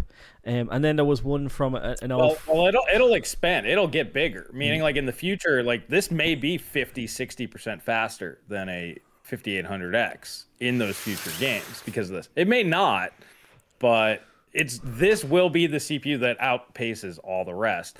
However i don't know a lot of people that are going to buy a $450 cpu today eight core cpu today and then keep it that long. Mm-hmm. That's that's the real thing. I, I don't know anybody who's going to do that. Yeah, and then It would be like sort of buying the fastest AGP card when you were moving to PCIe. yeah, mm-hmm. Basically yeah Does it really matter that it's the fastest AG, AGP card? yeah, exactly. Only five years from now, when you or ten years from then, when you build a retro machine, then you want the fastest AGP card. Yeah. And, but that's when it matters. Yeah, and I just wanted to get to another an old friend of mine, Mike, uh, said um, so the 5800 X3D has lower single core performance, yet in gaming performance it's better than the 5800X. So can we shut up with the single core performance? Uh, no, it's it's single core is the reason why it's faster. Uh, if I put that if I put that thing in my PC now and played StarCraft, I'd get more frames. Like that's the reason why. Like, well, probably not StarCraft. I don't know, but like, I, s- uh, I didn't it do really well in um, GTA Five. GTA Five wasn't it? It did really well in in uh, Gamers Nexus review, and they were like, It, if, it does does anything where where your memory. Yeah, yeah. I, I think This is basically like having DDR5 with Zen 3. Yeah, That's- wasn't our that's problem? Wasn't our problem where the engine was like broken in that game when you go over a certain frame rate, and that fixed it because of all the cache. So like it actually fixed that issue. Um, so like, and that's a single threaded fucking game if ever I've seen one as well. Like that's like PS3 and Xbox 360 era kind of games. So like, yeah, that's that's that. It works in that, and there you go. Y- you you've got it. And I like, I agree that so you need more than a single core, but it, it this is the reason why it's got really strong individual cores and that's what makes it with all that cache and when it goes down to one core it's using all that cache from one core so And you can't have you can't have your cake and eat it. You can't be a company whose strategy has been, hey, more cores, better Yeah. for everything. Here are more cores, and then you come up with a, a, a chip that's got uh, Less less, cores. and you say, yeah, this is the best CPU for gaming. That it doesn't just doesn't make a lot of sense. It's not a, cons- not a consistent message. No, I like I said, it, it's just the supply. I mean, if they put two chiplets on one package, then that's a whole other CPU that they can't make. I mean, it, it's very clear what's here. The problem is, is that it wasn't fast enough, and they basically like what you said. Their marketing failed because the marketing itself was fine. They failed to execute on the marketing. Mm-hmm. It's poor Volta. This is poor Volta all over again. yeah poor volta huh so uh, Yeah. we can get the questions now chris if you want Yep. Jump on over. last guy tom is here what's up last guy tom um so uh, uh i've got one from i didn't get that many questions this week what the Well, I got Marfy with his multiple, multiple questions. uh, oh great Murphy um I'm just gonna ask for questions again but uh um what uh so Kaiser Solo asks what Celso take on the, the 5800 X3D you've already given your take on the 5800 X3D haven't you Celso Mhm. Yeah, that one that one's good. Uh Marfy's number one. I might not get to all of yours, but uh once upon a time, AMD had built an Opteron ARM 8-core server CPU. Do you think uh, that AMD will return to ARM and release a mainstream desktop with an ARM CPU? hmm they work on- Um, yeah, th- they've said in the past that they're not married to x86, and uh, and that they they have they had a um, an ARM based product that they were developing for Amazon, but it wasn't good enough, so Amazon just ditched them and built their own. This was pre Ryzen, I believe, and I think Jim Keller was working on that. So it's possible, but it seems that AMD is always dependent on what their main customers want them to do. So that's Sony, Microsoft, used to be Apple, now they're, they're losing Apple. Um, if there was a customer that came around and said, "We'll we'll give you all this money to build a, an ARM-based chip," I think they would. yeah But that's the only way I can see them going down that route. There was talk of them working on something ARM based about a year ago, but I, I can't remember the specifics or the reasons why they were doing it. I think it was something Lisa Su said or something like that. Maybe it was that specific uh, thing, that, the line that you said, Celso, that they weren't married to x86. Mm. Yeah, uh, I think it ultimately comes down to efficiency. Uh, you mentioned it in your video. x86 is catching up in terms of performance per watt, especially on the low end. Uh, that's the reason why ARM really needs to get that infusion and performance up. Um, but the only reason for them to go ARM is if it's significantly better performance per watt, and then there's a client that wants that. Meaning, like maybe Nintendo gets tired of Nvidia and they want to go to AMD, or this, uh, let's say the uh, Steam Deck uh, of the future. If it was infinitely more power efficient, they can get better battery life. Yeah, why wouldn't they want to go with ARM? But x86, I think, is catching up too too fast. So, so this is a Yeah. I mean the the high performance is just not there from from ARM, and there's no incentive from uh, an ISA standpoint to go with ARM unless you specifically want to go into mobile. And you know, AMD does, wouldn't stand a chance in the mobile. When I when I say mobile, I mean mobile phones. Phones. Yeah, Yeah. no. Yeah. Um. So this is from Itchy. Uh, it's a quality question. He says, "Can Celso gargle peanut butter?" Sounds like he could. He can. So I've never tried that, but yeah, people keep asking me if I have a if I'm a robot. I always get comments in my videos of people asking if I'm actually you know I have a robot voice. I'm cursed and blessed with with my voice. I can make women pregnant just by speaking. but, then, but then YouTube completely destroys my recordings with the compression stuff. Uh, oh, stupid YouTube. Do you know what it is also, right? You don't sound Portuguese at all. Like I couldn't mm. place where you were from. And like for me, I always say like an accent is fine, but grammar really slips up slips up me for knowing where some like you know you're talking to somebody they might be from Romania, Poland, whatever, and it's the grammar that makes you realize in an instant, wait, they're not from here, whereas your mm. grammar is perfect. So I I've caught a few little mistakes you've made in the past, but not nothing made like your grammar is as good as my grammar is, and um yeah, so that that's the thing. I think people listen to you and they're like, here's this really deep voiced person. He can't really place where he's from, so he must be a robot. yeah. I, I think it's because you're very even keel. You're kind of dispassionate uh, about it, and just kind of this is my thoughts, and, and, there it is. Yeah, it's not it's not a recipe for success on YouTube. You got to shout all the time. Yeah, be mad, be angry, sell that that uh, fear porn or, or whatever. I'm I'm trying to go the other way with my late, newer videos. Be happy. There's fun, free shit out there. Like that. Um, I'll get to my next one here in a sec. But Denver, thank you for the five. He says the whole argument about ARM being more efficient than x86 is entirely based on Intel being stuck on a node since 2015.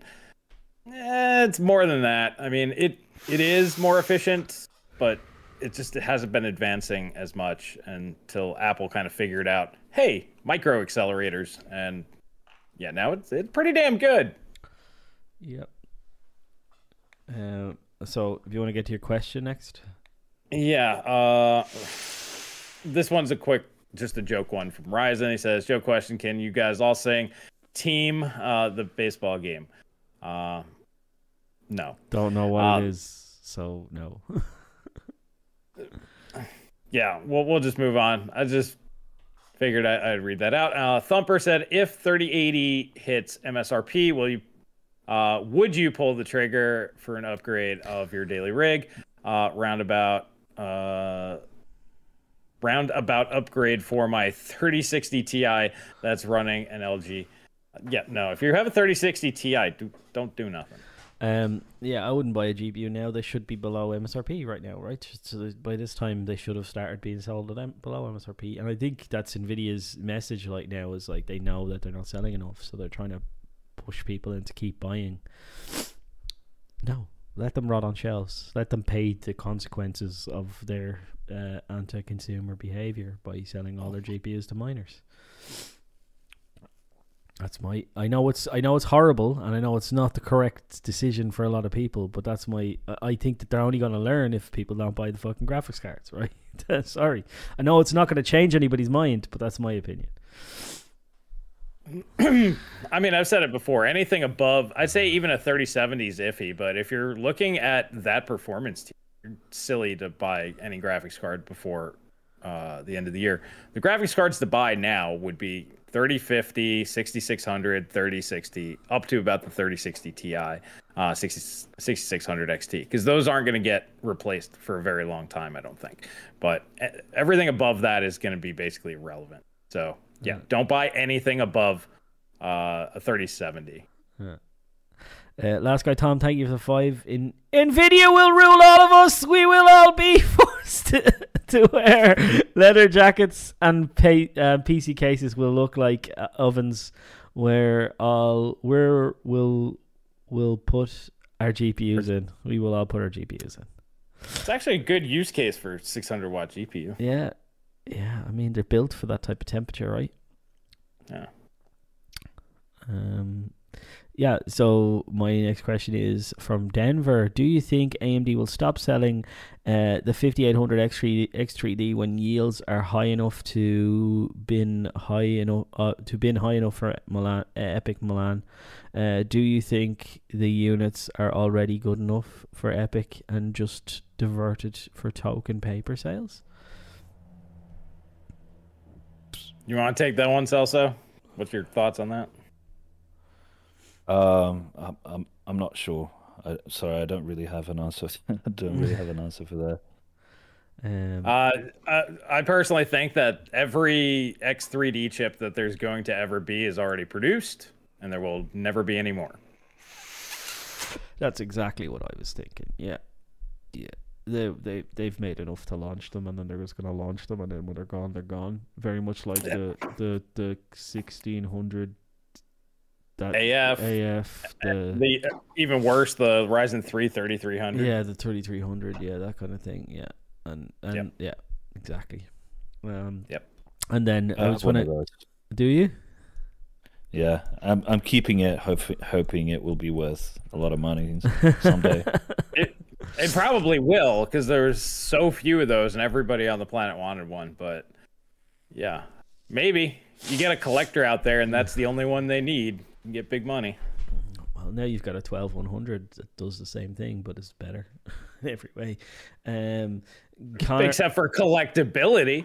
uh, Connor from Graphically Challenged is here. Intel will beat RTX forty ninety next month. Thank you, dude. I love I love Connor. I have it on Connor good authority. day. He says. I love it. Uh, Apparently, there's no, there's not going to going to be a 4090. It's going to be the 5090. Oh, Did you oh, guys yeah, hear about yeah, that? Yeah. Well, if it if it is, what does what does name change mean, Celso? Name change means higher prices.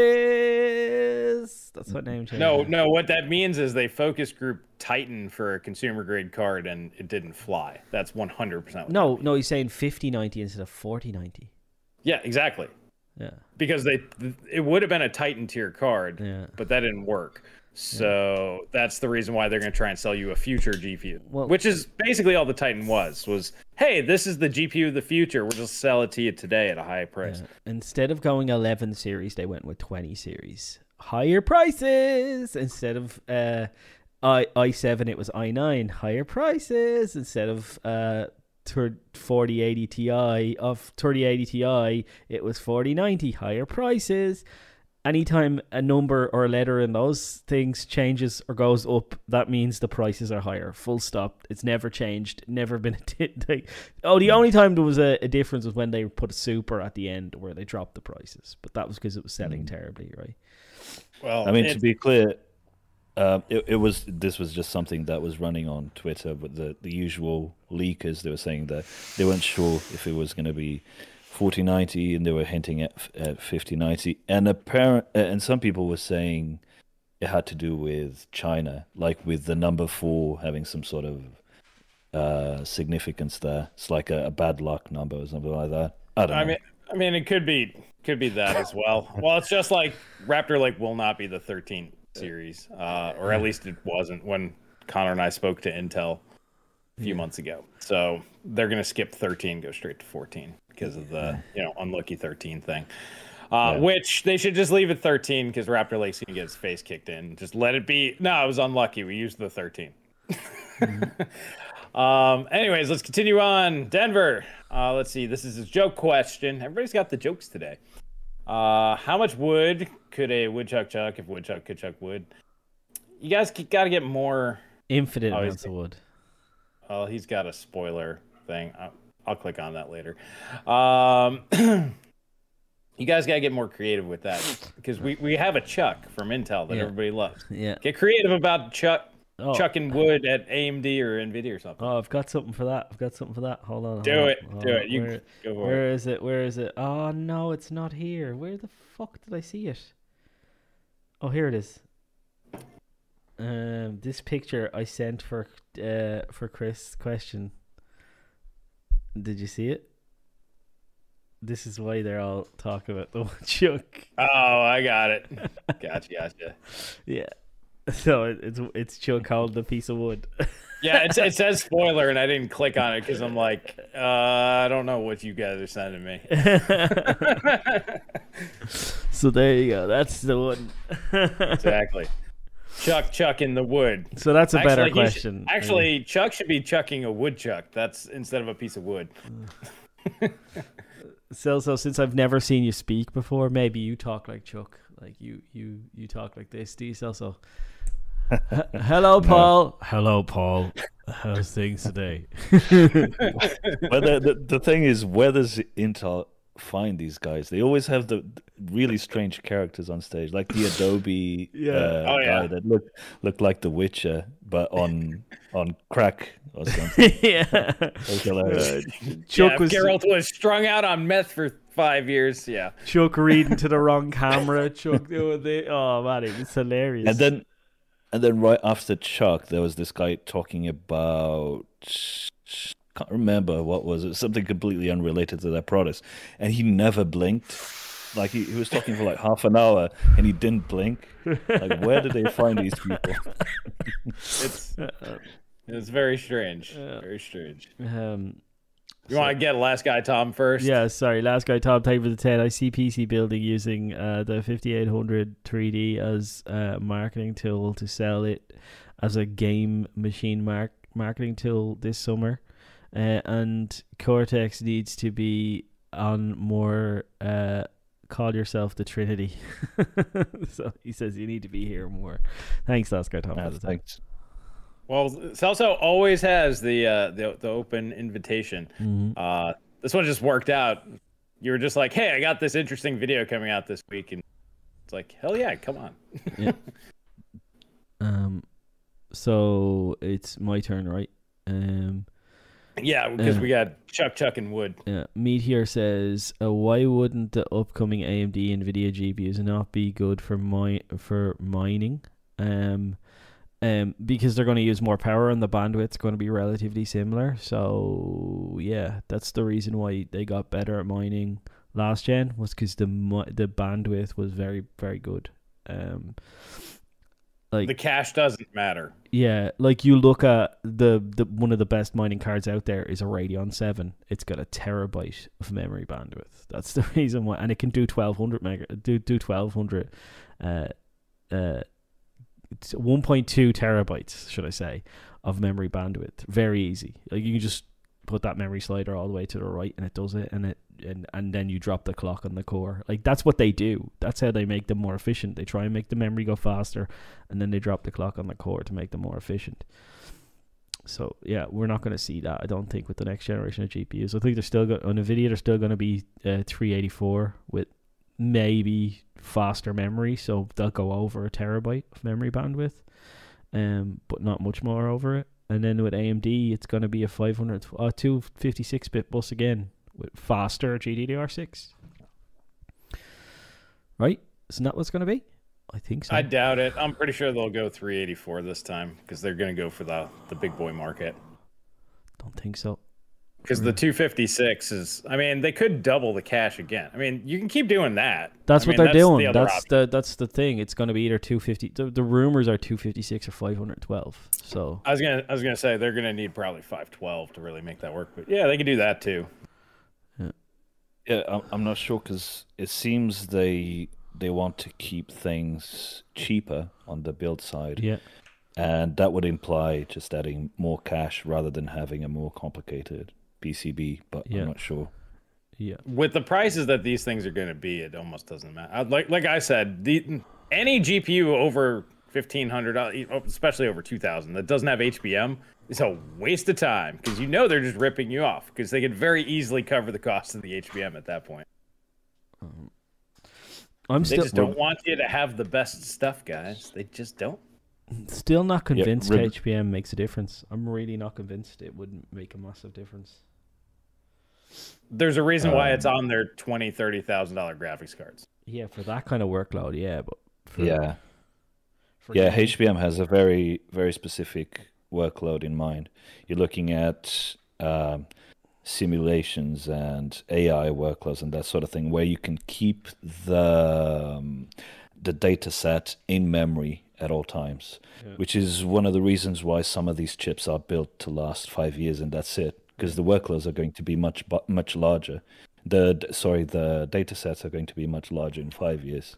As far as So I it's a ve- sorry, go ahead. Go ahead. Sorry, I thought you were finished. Go yeah, it's, it's a very very specific application. As far- as far as I had somebody way cleverer than me once explain it to me, the latency on HBM is much higher than the, the latency on GDDR. So I don't know whether that's true. I'm not an engineer, so you'd imagine lower latency for gaming would be better than higher latency. Um, where HBM seems to deal well is with lots of little, lots of little packets transferring all at once, like and uh, sure cache does that, right? So then you Yeah. just use the I, I mean, that makes stuff. less sense because HBM's on package. And Yeah, no, but distance. that's the but through the fires and stuff. It's just yeah, I don't know why it makes, but that's that was explained to me. That was the big problem with the initial Mm. HBM. The- I studied that a long time ago when HBM came out, so my memory is probably going to fail me. But if I remember correctly, it's also stacked.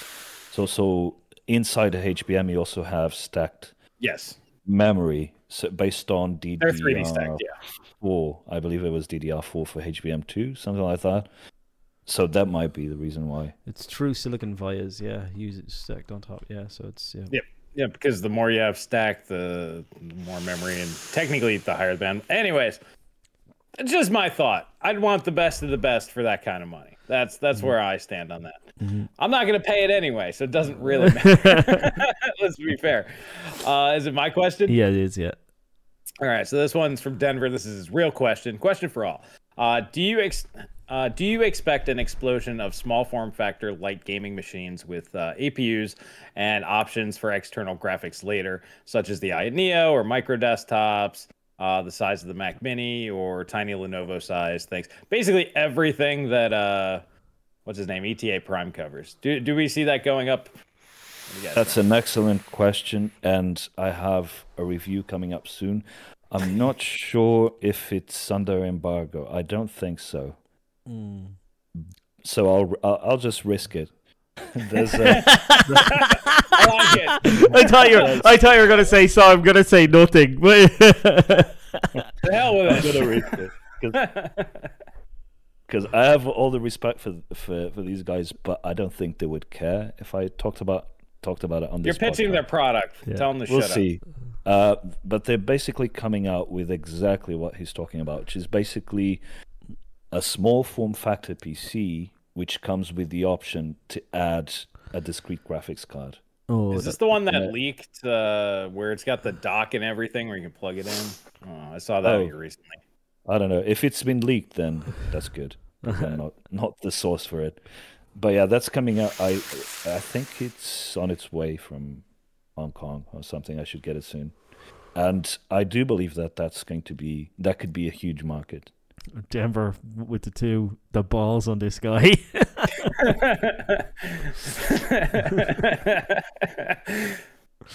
Yeah, no, it is. It is, I, I, I think that the 6800U has really sparked my interest. Like that made me want to buy a new laptop for the longest time. I have a 2500U laptop. I hate it. It's a fucking dinosaur. Um, but it, it does what I needed to do from a laptop, and it was the first time I looked at a laptop. I was like, I want something with that in it because the battery life on that thing looks mental. Right? I keep talking about it. I want AMD to actually launch it, please. yeah, I, I would I would like to actually have the opportunity to review or buy this product, please. Thank you. That yeah, that's another thing AMD really needs to get on. You know, they're they're really really slow about getting these laptops out. It's like you announce it one month later. I want to go to Best Buy and have all the options. Yeah. Get on this. Um, Have you any information on when that's coming out, Celso? Uh, so uh, what are you referring to exactly? Which scheme? 6800U. the six thousand series laptops. when are they Um, going to really be a thing? I think it's it's supposed to be out on the summer. I think, but that's not based on AMD information. That's based on people who buy products with with that chip. So it could be wrong. Yeah. But I've already seen prototypes of it, and the performance is insane. Like you're looking at 1080p 60 with AAA games at medium. Mm-hmm. which is on an integrated graphics that's unprecedented basically. And if you want to sacrifice things a bit and go down to you know low uh, and then uh, throw in uh, FSR and things like that you you can easily go over 100 FPS basically there's no limitation for you on that APU you can play anything you want which is really awesome. Yeah, FSR two is going to be killer on that thing. And imagine that a 15 watt all in one thing. You can play all the games. this was this was at 35 watts yeah, that'd be the uh, the H, but the the GPU portion on the U series is like 100 megahertz slower. Yeah. Because you don't need eight cores, so it can steal a crap ton of power from the CPU and dump it all into the GPU for gaming. But uh, yeah, to, to answer Denver's question, yes, there's a huge market for that, and the ability to upgrade the graphics later, is, especially if it's simple and it comes with like a dock that you just plug the damn thing into. Yes, this is uh, that's gonna be a monstrous market because Mm, and people people just- want small and power efficient or stupid huge like 600 watt graphics cards. People in the middle are getting pretty screwed. Mm, And there's uh, uh, he specifically mentioned mini PCs, and we kind of went in the direction of laptops. There's a you have a lot more headroom with those mini PCs when it comes to uh to the efficiency to how much power you can use and Mhm. i think there are tools that you can use to unlock the the limits on it so you can push it up to 75 watts or something like that which is which is pretty cool You could do it I from that- uh, the Ryzen Master, I think. Mm. And if you look at the numbers on ETA's videos, the interest definitely seems to be there. hmm Mm-hmm. Yeah. Sorry, I'm I'm getting um uh messages re- referring to the stuff we're talking about, and I can't say a, nothing- a, a bloody thing. So anyway, um, uh, do, do, do. I I basically somebody told me when the stuff is coming out. I mean, you can blurt it out. I mean, Uh, yeah, yeah, it's already in channel. Anyway, um, oh, Denver just paid five to skip ahead. He said part two of that question uh, is: Do you think that the price of these niche products uh, will go down after mass production? So I guess the real question is: Do you think they'll ever hit mass production? yeah, they I think have the to. prices are already pretty low. like you can get these mini PCs starting. Uh, is that what he was? talking about? Basically, basically, yeah. He's like, yeah, you uh, can get them from for like uh, four hundred bucks for uh, bare bones. So if you already have the the storage and stuff like that, you Yeah. can get them pretty cheap. I don't think they'll ever be mass products. Uh, the Elite Mini B550. That's the one that I was thinking of. It's on Minisforum's homepage because they actually have another one here that's pretty damn Is that good. like five hundred bucks or something? Uh, come on, go back. It was like one of those banner things that you know normally you don't want to watch those, but I do. So where's the back button on your banner? Um, how much money are you? I think it was like six hundred. Yeah, Where, I'm going. Um, just the bare bones kit without all the stuff. It's actually that can't be. It's saying three nineteen. So if you want to talk about cheap, oh, that's without a CPU. okay, I was like, how is this that cheap? Okay, because it uses a 5700G, so I guess you could just add in your own CPU if you wanted. Uh, it's 599 with a 5700G or 499 with a 4700G. So that's no RAM, no SSD though. Um, which always buy your own RAM. It's just always cheaper. Yeah. Mm. No. I think the the market for these things is going to be very uh, polarized. Like you can find Mm. something at five hundred dollars, and it's going to give you one tier of performance. Something at a thousand dollars, like a huge jump for the next tier, and then you have to go into the two thousand range to get like a a beast of a machine at a small form factor. Or you could spend four thousand dollars So and get uh, the next question is from Tech M1 Uh, Ultra. is it going to take uh, a crypto drought for a couple of years to bring the big three manufacturers to their ne- to their senses? At the moment, it looks like Intel is one with the best head on their shoulders, or do you think the other one is and then heart. This war in Ukraine certainly has had an effect. Um, what do you guys think on crypto drought bringing the companies to their need to their senses? You want to take that one first? Mine's pretty quick. Um, you mean me? Yeah. Yeah. Um, I, I, I- I don't think mining is going away, to be honest. I think it's still profitable, and I think it's still going to be profitable enough that people will keep the mining rigs around. So I don't. I'm not sure if that's going to, to be a thing. Um, I I follow crypto guys just as a thing that I do. Um, just to kind of just people who mine, and they're already talking about selling their GPUs. They're talking about whether they're going to sell them like now or in a month's time or when they're going to sell them. They're doing polls on their live streams, and they're already talking about selling. So. I think the most recent was like sixty or seventy percent of people were unsure whether they're going to sell their GPUs, but like 25% were talking about selling their GPUs. So I think the big mining firms in China or wherever they are, they're probably not going to sell. But the guys sitting it with a shed full of GPUs, they're probably going to sell their GPUs. I mean, I mean, sure, that could be the case, but um, I'm not sure if the impact of those people in a shed is big enough to affect the market compared to the big farms. These are guys with hundreds of thousands of subscribers also. Like they have, and in their thing, they're they're polling people and they're getting thousands of responses. So these people ha- all have more than one GPU anyway. you know what I mean? So Mhm. it's not it's not as big as as I said the guy with a warehouse, right? But there's people with a few hundred, a few thousand GPUs in some cases, and they're still small compared to these big guys.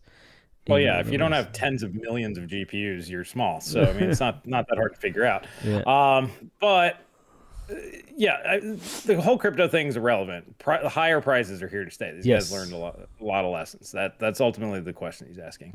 Um, yes, things are going to go up. No, they didn't learn anything. Well, they did. They learned a lot, but it's not good. Yeah. And uh, yes, Intel is probably going to continue to look like the good guy until they win. Then they're going to be the bad guy again, and then AMD is going to have to become the good guy. Nvidia is always the bad guy, and they're always going to push the envelope. It's just that simple. Everybody's going to play their role. AMD and Nvi- Intel will flip flop, and Nvidia's going to go off in the woods and do whatever the hell they want. What they're going to do next generation rounds, they're going to really test the envelope with a new lineup of SKUs, and they're going to see how far they can push pricing, and then they're going to give you normal prices, like normal-ish prices for the lower end stuff, and and then they will keep trying to push those envelopes higher, push those things up. Um, they and if if they get full commitment from the enthusiast that two that two grand is fine for a GPU, that two grand's here to stay forever. You're not getting.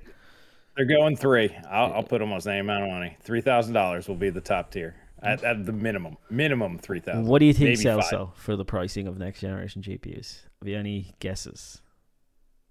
For the Um, 5090 Ti, how much?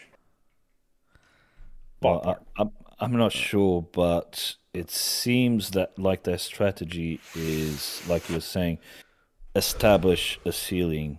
You know, you can compare this to, you know, a bunch of other markets. Let's say guitars. You know, electric gu- guitars. You can buy a Gibson or a Fender guitar, mm-hmm. and it's going to cost you two thousand dollars.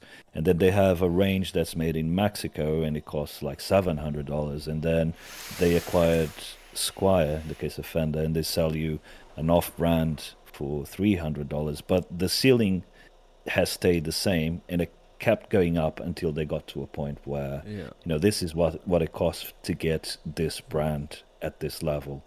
It seems to to me that that's what AMD and Nvidia are doing. Let's see how far we can go, as you guys were saying, and then and then when they hit that ceiling, then that's what you got to pay to stay at the at the top end. What that ceiling is, I don't know. I think three thousand seems crazy high. You could I could see three thousand for uh, a special edition, a Titan, something No, like that. re- re- remember that they had the 3090, not Ti, special edition, five thousand dollars. So they already have the data. Hmm. They Yeah, already could- know, depending on how well that's sold, whether five thousand is even doable. Hmm. So that's why I'm saying it's not outside the realm of possibility that they both say five Gs. Yeah, It, it's a real thing. They did this. This is a real product that came out. Yeah. So they know how many people are willing to pay that. I do want to get the Mixie T. Thank you for the five pounds. Uh, I think the 5800 X3D looks interesting, but as far as uh, buying a CPU, if you stay AM4, the 5900X is bare f- uh, by by f- I think it's by far the better deal. Yeah, 100%, dude. Yeah, Mhm. agreed. Yeah. All right, you, you want to just bang these out quick? Yeah, yeah, quick, quick, quick. All right, we'll do short responses. Uh, so this is from Nathan. How long do you think that it will take for mini PCs with a 6900H or handheld uh, or 6800U to come out? Okay, so basically he was tailing there. Uh, the the mini PCs end of the year earliest, and laptops hopefully like like Celso said, summer. So June. That'd be my guess. Yeah. Paul now knows, so he can't say. Yeah. uh, yeah, what Chris said. um. So, uh, will we? Do, do you want to add anything, Celso, or we move on? No. Okay. Uh, so, Joe, question from Rising: Can you draw more hair on your head and keep it on until next stream? No, no, man. I'm going bald. I've accepted it. I normally shave my head. Haven't done it in a while, but. Uh, Uh, how about this one? Because we're gonna need a fun goal on on the next stream. If we hit 300, Paul will have to draw hair on his head. How about that? Nothing permanent. Nothing impermanent. I'll draw big, lovely curls on my head. Get the orange. If we hit 500, I'll, I'll draw the red hammer on my forehead. Okay. Uh-huh. There we go. That's the next one. Um, you get like a next question or? Uh, yeah, I, I keep getting them in here. Yeah, Uh, blah, blah, blah, blah. Ryzen's. I couldn't find anything interesting and department question to ask. Blah blah blah. Okay, so we're gonna skip that. So this is from Denver. Um, would you pick up uh, the NVIDIA Orin, which we talked about before, the 12 core, uh, 24 whatever for $400 and use it for Linux gaming, or would it have to be really cheap? I mean, that is pretty damn cheap for what those things are. Uh, it's heavily marked up due to being an enterprise device and all the rest of that. Um, I think 399 for something like that's actually fine, uh, like we just said. But I think that Minisforum thing that we're talking about, that's really kind of the way to go. Uh, Can I just say I agree with, with this is I said this in my video today and I, I agree with this uh, from Ivan. Uh, I can tell you only a few people in my community got a 3090 Ti because 2000 was too much. So there is a wall there. I completely agree with that. I think that I've I know the numbers. And Yeah, but I- 3090 Ti don't count. If the 3090 Ti was 50% faster, how many of your Yeah. people would have bought it? I- That, that's what well, we're talking about. Well, that's that's a good question. But I, as I said, there is there is seems to be a hard like these lunatics would buy that and then sell it next time around and buy another. You make the same argument about CPUs. These people just don't care and they're there to spend as much money as they can. I think these lunatic, lunatics. I think lunatics have a price. A top price. If they they've already got a thirty ninety, they're not going to buy spend two grand for this one. And maybe maybe the, that argument stands to say maybe they'll sell their thirty ninety and buy this the lunatic product for three grand. But I always felt like three grand was was a bit too much when there is no mining boom. I think two thousand was Nvidia saying we there are two thousand dollar motherboards, mainstream level motherboards. People buy these, otherwise they would not exist. I'm just putting it that way. Two thousand dollar motherboards. Yeah. it's a real thing.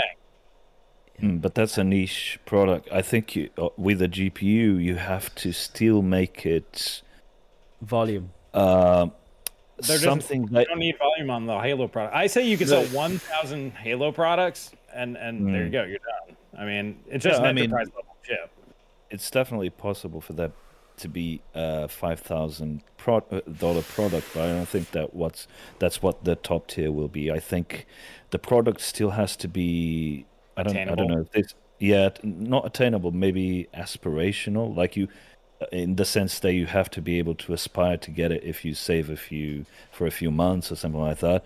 If it gets to a point where you you're like, I'm never going to be able to afford that. I think then you've you've popped the bubble. You can't. You, then you've crossed the. You've broken the, line. fantasy, right? You've broken the fantasy Yeah, of owning it. exactly. Yeah. Well, well, that that's what the 80 Ti is. That's what we talked about this before. The 80 Ti is going to be heavily cut down, but it's going to be in the realm of possibility. But then you can have the stratosphere.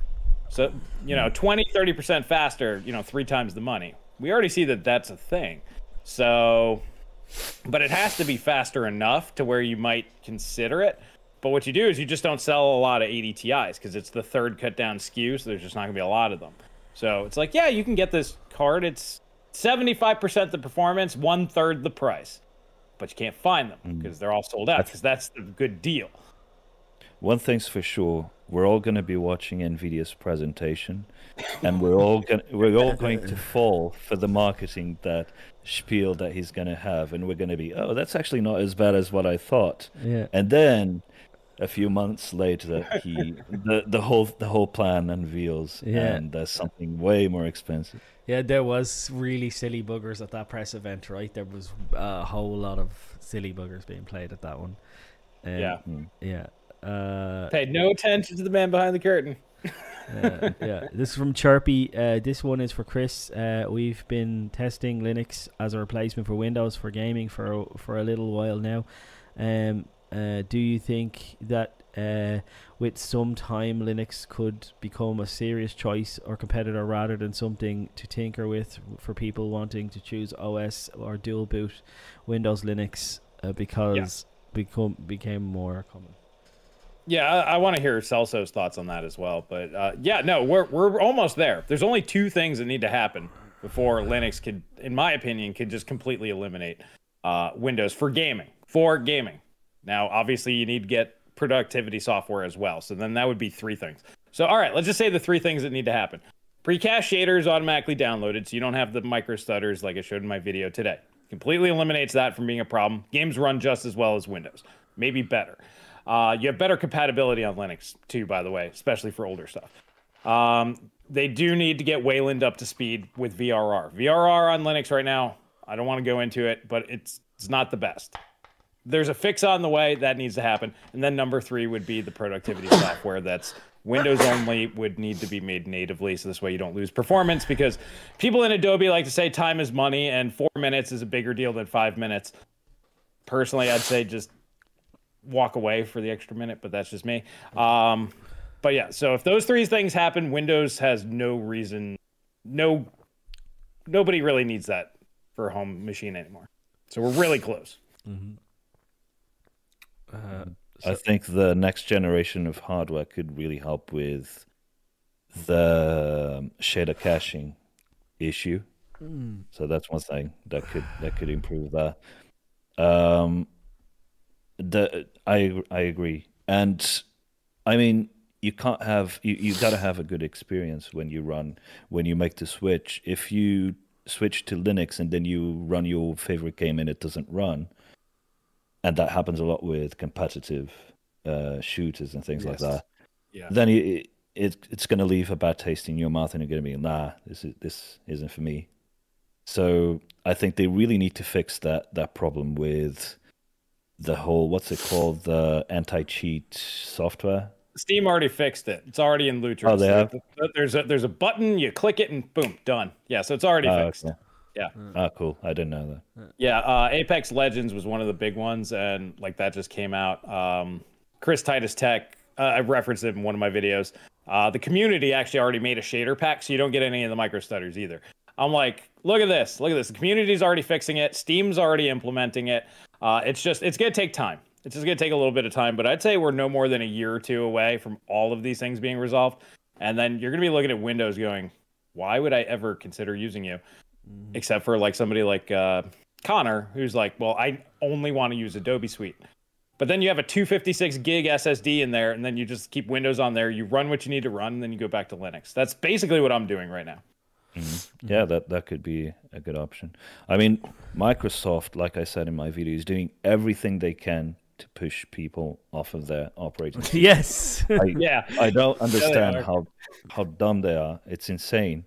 So that in combination with Linux getting that uh, that good as you're mentioning mentioning, yeah, I think it's definitely going to be probably the main platform for people if they just want to game. Ga- game, surf the internet, normal people stuff. Yeah. Yeah.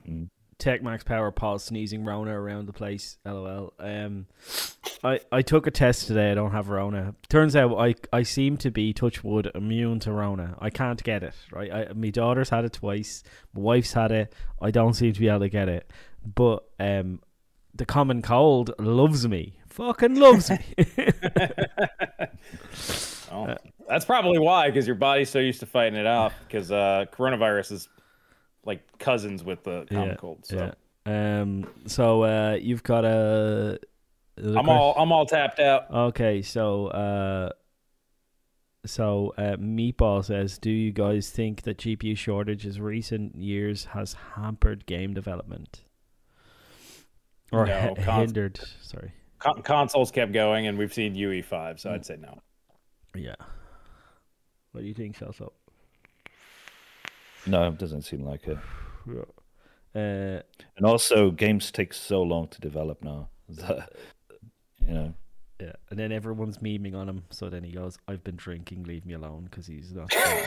I mean, it's fine. It's a fair question. No, it's not about the question. It's about the spelling in the question. Because apparently, that- they, yeah, they're grammar Nazis in this in my Discord, um, and spelling Nazis. Uh, then uh, Denver says, "Do you think AMD is going to launch a 7900 XT with 32 gigabytes of RAM, still at 256-bit bus, but using 4 gigabyte modules? Considering the latency may be worse, but on HBM, but bandwidth and uh, board capa- complexity being uh, as being so much better uh, with four gigabyte uh, HBM two E equivalents to twelve uh, chips of GDDR6 X. Um, what do you guys think? no, I don't Well- think it's going to be HBM. No, it's not. I mean, I said that I would like that, but Yeah. it, no, it's not going to happen. He was more asking, do you think it's going to be thirty-two gigabytes of GDDRs using four gigabyte modules? I still think it's going to be 384 bit, and they'll go 24 gig. What do you? Mm, I mean, could be at the very top end, 32 gigabytes. Not sure why why they would go that high. because they have to be better than Nvidia. N- Nvidia will be 24. Yeah. But yeah, I mean, could be, but I don't see. I don't see a reason to go that high. Because you can't charge more than Nvidia, even if you're faster. They just to to charge maximum value, they're gonna have to have as much, if not more, memory than it. Yeah, I think so. I think they're gonna. I think they're gonna do a 32 gigabyte one. I've thought it from day one that they're gonna go to 32 gigabytes. So I'm not gonna change my gut feeling. It's not based on anything I've heard or talked to anybody about, but um, I, I just have a good feeling that they're gonna go. There's gonna be a SKU with 32 gigabytes of RAM. I don't know why I feel that way. Um, I I've been looking and basically scouring the internet trying to find ways that they would do it. Um, four gigabyte modules make sense. Put or putting it on the back like Nvidia did. You know, we're thinking about this from the wrong angle. It just hit me just now. So we're thinking about this like, okay, they're gonna have the fastest GPU in the world because I think all three of us agree that they have a good shot at that, uh, to to beating uh, Nvidia, maybe even across the board. And then I'm thinking about it from they have to match or have more. This is what rational people would do. AMD, however, would charge more with less RAM because they don't know what they're doing. So 16 gigs, I'm changing it because that's something AMD would do. But uh, uh four the, the four gigabyte mod modules have they be are they around already? Yeah, Yeah, they're they're a thing. They're only in data center stuff. I think at the moment. Um, They've been out for a while though, so prices should be going down. yeah. Yeah, I Uh, don't know. I'd have to think about that. Think about it, right? Um, what you know those A A six thousands or whatever? They're forty eight gigabytes of RAM. Twelve times four equals forty eight, right? So that they they're using those on those cards. Yeah, it's always you mean the the Nvidia Enterprise one? Yes, yeah. So it's, it's yeah, already- but for a gaming product, I don't see. I mean, yeah, I agree. There's the marketing angle you have, and for a lot of people, the higher number sells helps them make a decision. But still, 32. How are you going to justify that? The the expense of that? with the higher price. yeah, I was gonna say forgetting it's three it dollar graphics. well, card. it could even two thousand dollar graphics card, two thousand dollar graphics card. It's three hundred and three three hundred bucks worth of memory, four hundred bucks max worth of memory, right? Mm. You make Yeah, five but hundred bucks more. Nvidia. If you ask me if Nvidia is going to do that, yeah, sure. but Nvidia segments the market in a way where that that number makes a lot of sense.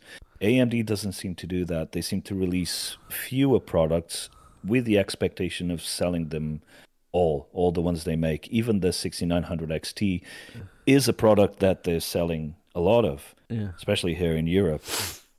A 32 uh, gigabyte GPU doesn't seem like something AMD would do. I could be completely wrong on that, but based on the the history of launching GPUs, it doesn't seem like the sort of thing they would they would do. Well, here, here's my here's my analogy. My AMD is going to launch Navi 31, which is probably going to be two full fat dies, right? And it's going to be the Fury Unicorn Lightning Piss, you know, you know, Shin Kicker edition, whatever it's going to be, and that could have 32 gigabytes of RAM, right? And it, it's it's it's their new Halo product. They've made a Halo product because they want that Halo product, like like Nvidia has, right? And then and then you got the cut down version has 16 gigabytes of RAM, and that's for the that's for the people that are not lunatics. But it, that's the one that Mm. they're going to try and sell a lot of SKUs of, like you say Right. and and then and and then you got you gonna because they made the the first precedent for this now they're gonna cut it down even further and sell you a third product right? And then they're gonna sell navi uh 20, 32 which will probably still have 256 bit bus and probably still have 16 gigabytes of ram right? And then you go down to the 8 gigabytes of ram or the 16 whatever the way they're going to do that. Maybe they're going to use 4 gigabyte modules again and it's going to be 16 I don't know, but and maybe I'm wrong about the two. Maybe it's only it's, it's only got twelve. Uh, you know, uh, six uh, dims on the on the Navi thirty two part. So maybe it's twenty four gigabytes of RAM or something. I don't know, but there there's there's room to cut the cookie here for for in for um, AMD, and I think that they're going to try and do the segmentation thing. They have to try because they're not going to want it. The packaging is not cheap on this thing. Selling two pieces of five nanometer silicon is not going to be cheap. You know, like even though there there's an awful lot of cost saving going on by chopping those things up into small smaller dies, they're to want to try and uh, go for that Halo SKU as well. I think to put Nvidia in its, its box, and if they're to do that, they're to do it by selling RAM sales graphics cards. I'm sick. That's my mantra. RAM sales graphics cards, right? The, the 3060 does not have 12 gigabytes of RAM because it needs it. It has it because it will sell more graphics cards. That's Pl- plain, No, that's plain, true. plain and Yeah. simple, you can't have the world's fastest graphics card without having the most RAM. yeah. It's just that simple. You, no matter what you you do, you have to have at least match the other guy. You can't have less RAM and the faster graphics card. Uh, Nvidia can pull that off, but AMD sure as shit can't. Yeah. So that's my feelings on that. That's my questions done. If you want to wrap it up, Kirk, Chris, because I have to go to bed. All right, so Paul's about to pass out on us. Uh, first off, Tech Max Power, thank you for the one pound it. I love the stealth ones. Love you guys for that. Uh, and I want to thank Celso for joining us. It's a great chat, man. I, I really enjoyed this. And yeah, you should come on more. Just be like, hey guys, what are you doing this weekend? Can I join? Yeah. We're not going to say no. You can join us. You can join us for our singing competition. There you go. Actually, he'd probably beat the crap out of both of us on that one. Yeah. Uh, but uh, alrighty, guys, if you enjoyed this sort of stuff and you want to chat with us throughout the week, you can go ahead and click the little join button down below. That does give you access to the singing competition. Which will be a members only thing. Uh, I'm actually going to be putting up a members only video as well. If you guys are interested in the Linux stuff, basically I recorded start to finish. It was one big video, and I chopped it up for YouTube because Nobody wants to see an hour's worth of footage, but if you want to see the whole testing thing, that's going to be on mine. Paul is always in his Discord chatting with everybody. I'm always in mine chatting with you guys as well. So if you want to join the community, join button down below gets you to both of us. You can join either of us individually if you like one of us better than the other for some reason. It's kind of a dick move, but you can do that. Uh, and we have Patreon down below if you'd rather go that route. We get more of that money, so we actually prefer it that way. Uh, but yeah, that's really all I got. All the shillings out of the way. We both have videos today. If you haven't seen those, go watch those. And if you haven't seen Celso's video, you're dead to me. And go watch it. yeah, I'm gonna press this button to stop recording. I'll uh, stop streaming. Bye bye bye bye bye bye bye bye bye bye bye bye bye bye. Uh, Denver, thank you for the two. Only fans of Apple.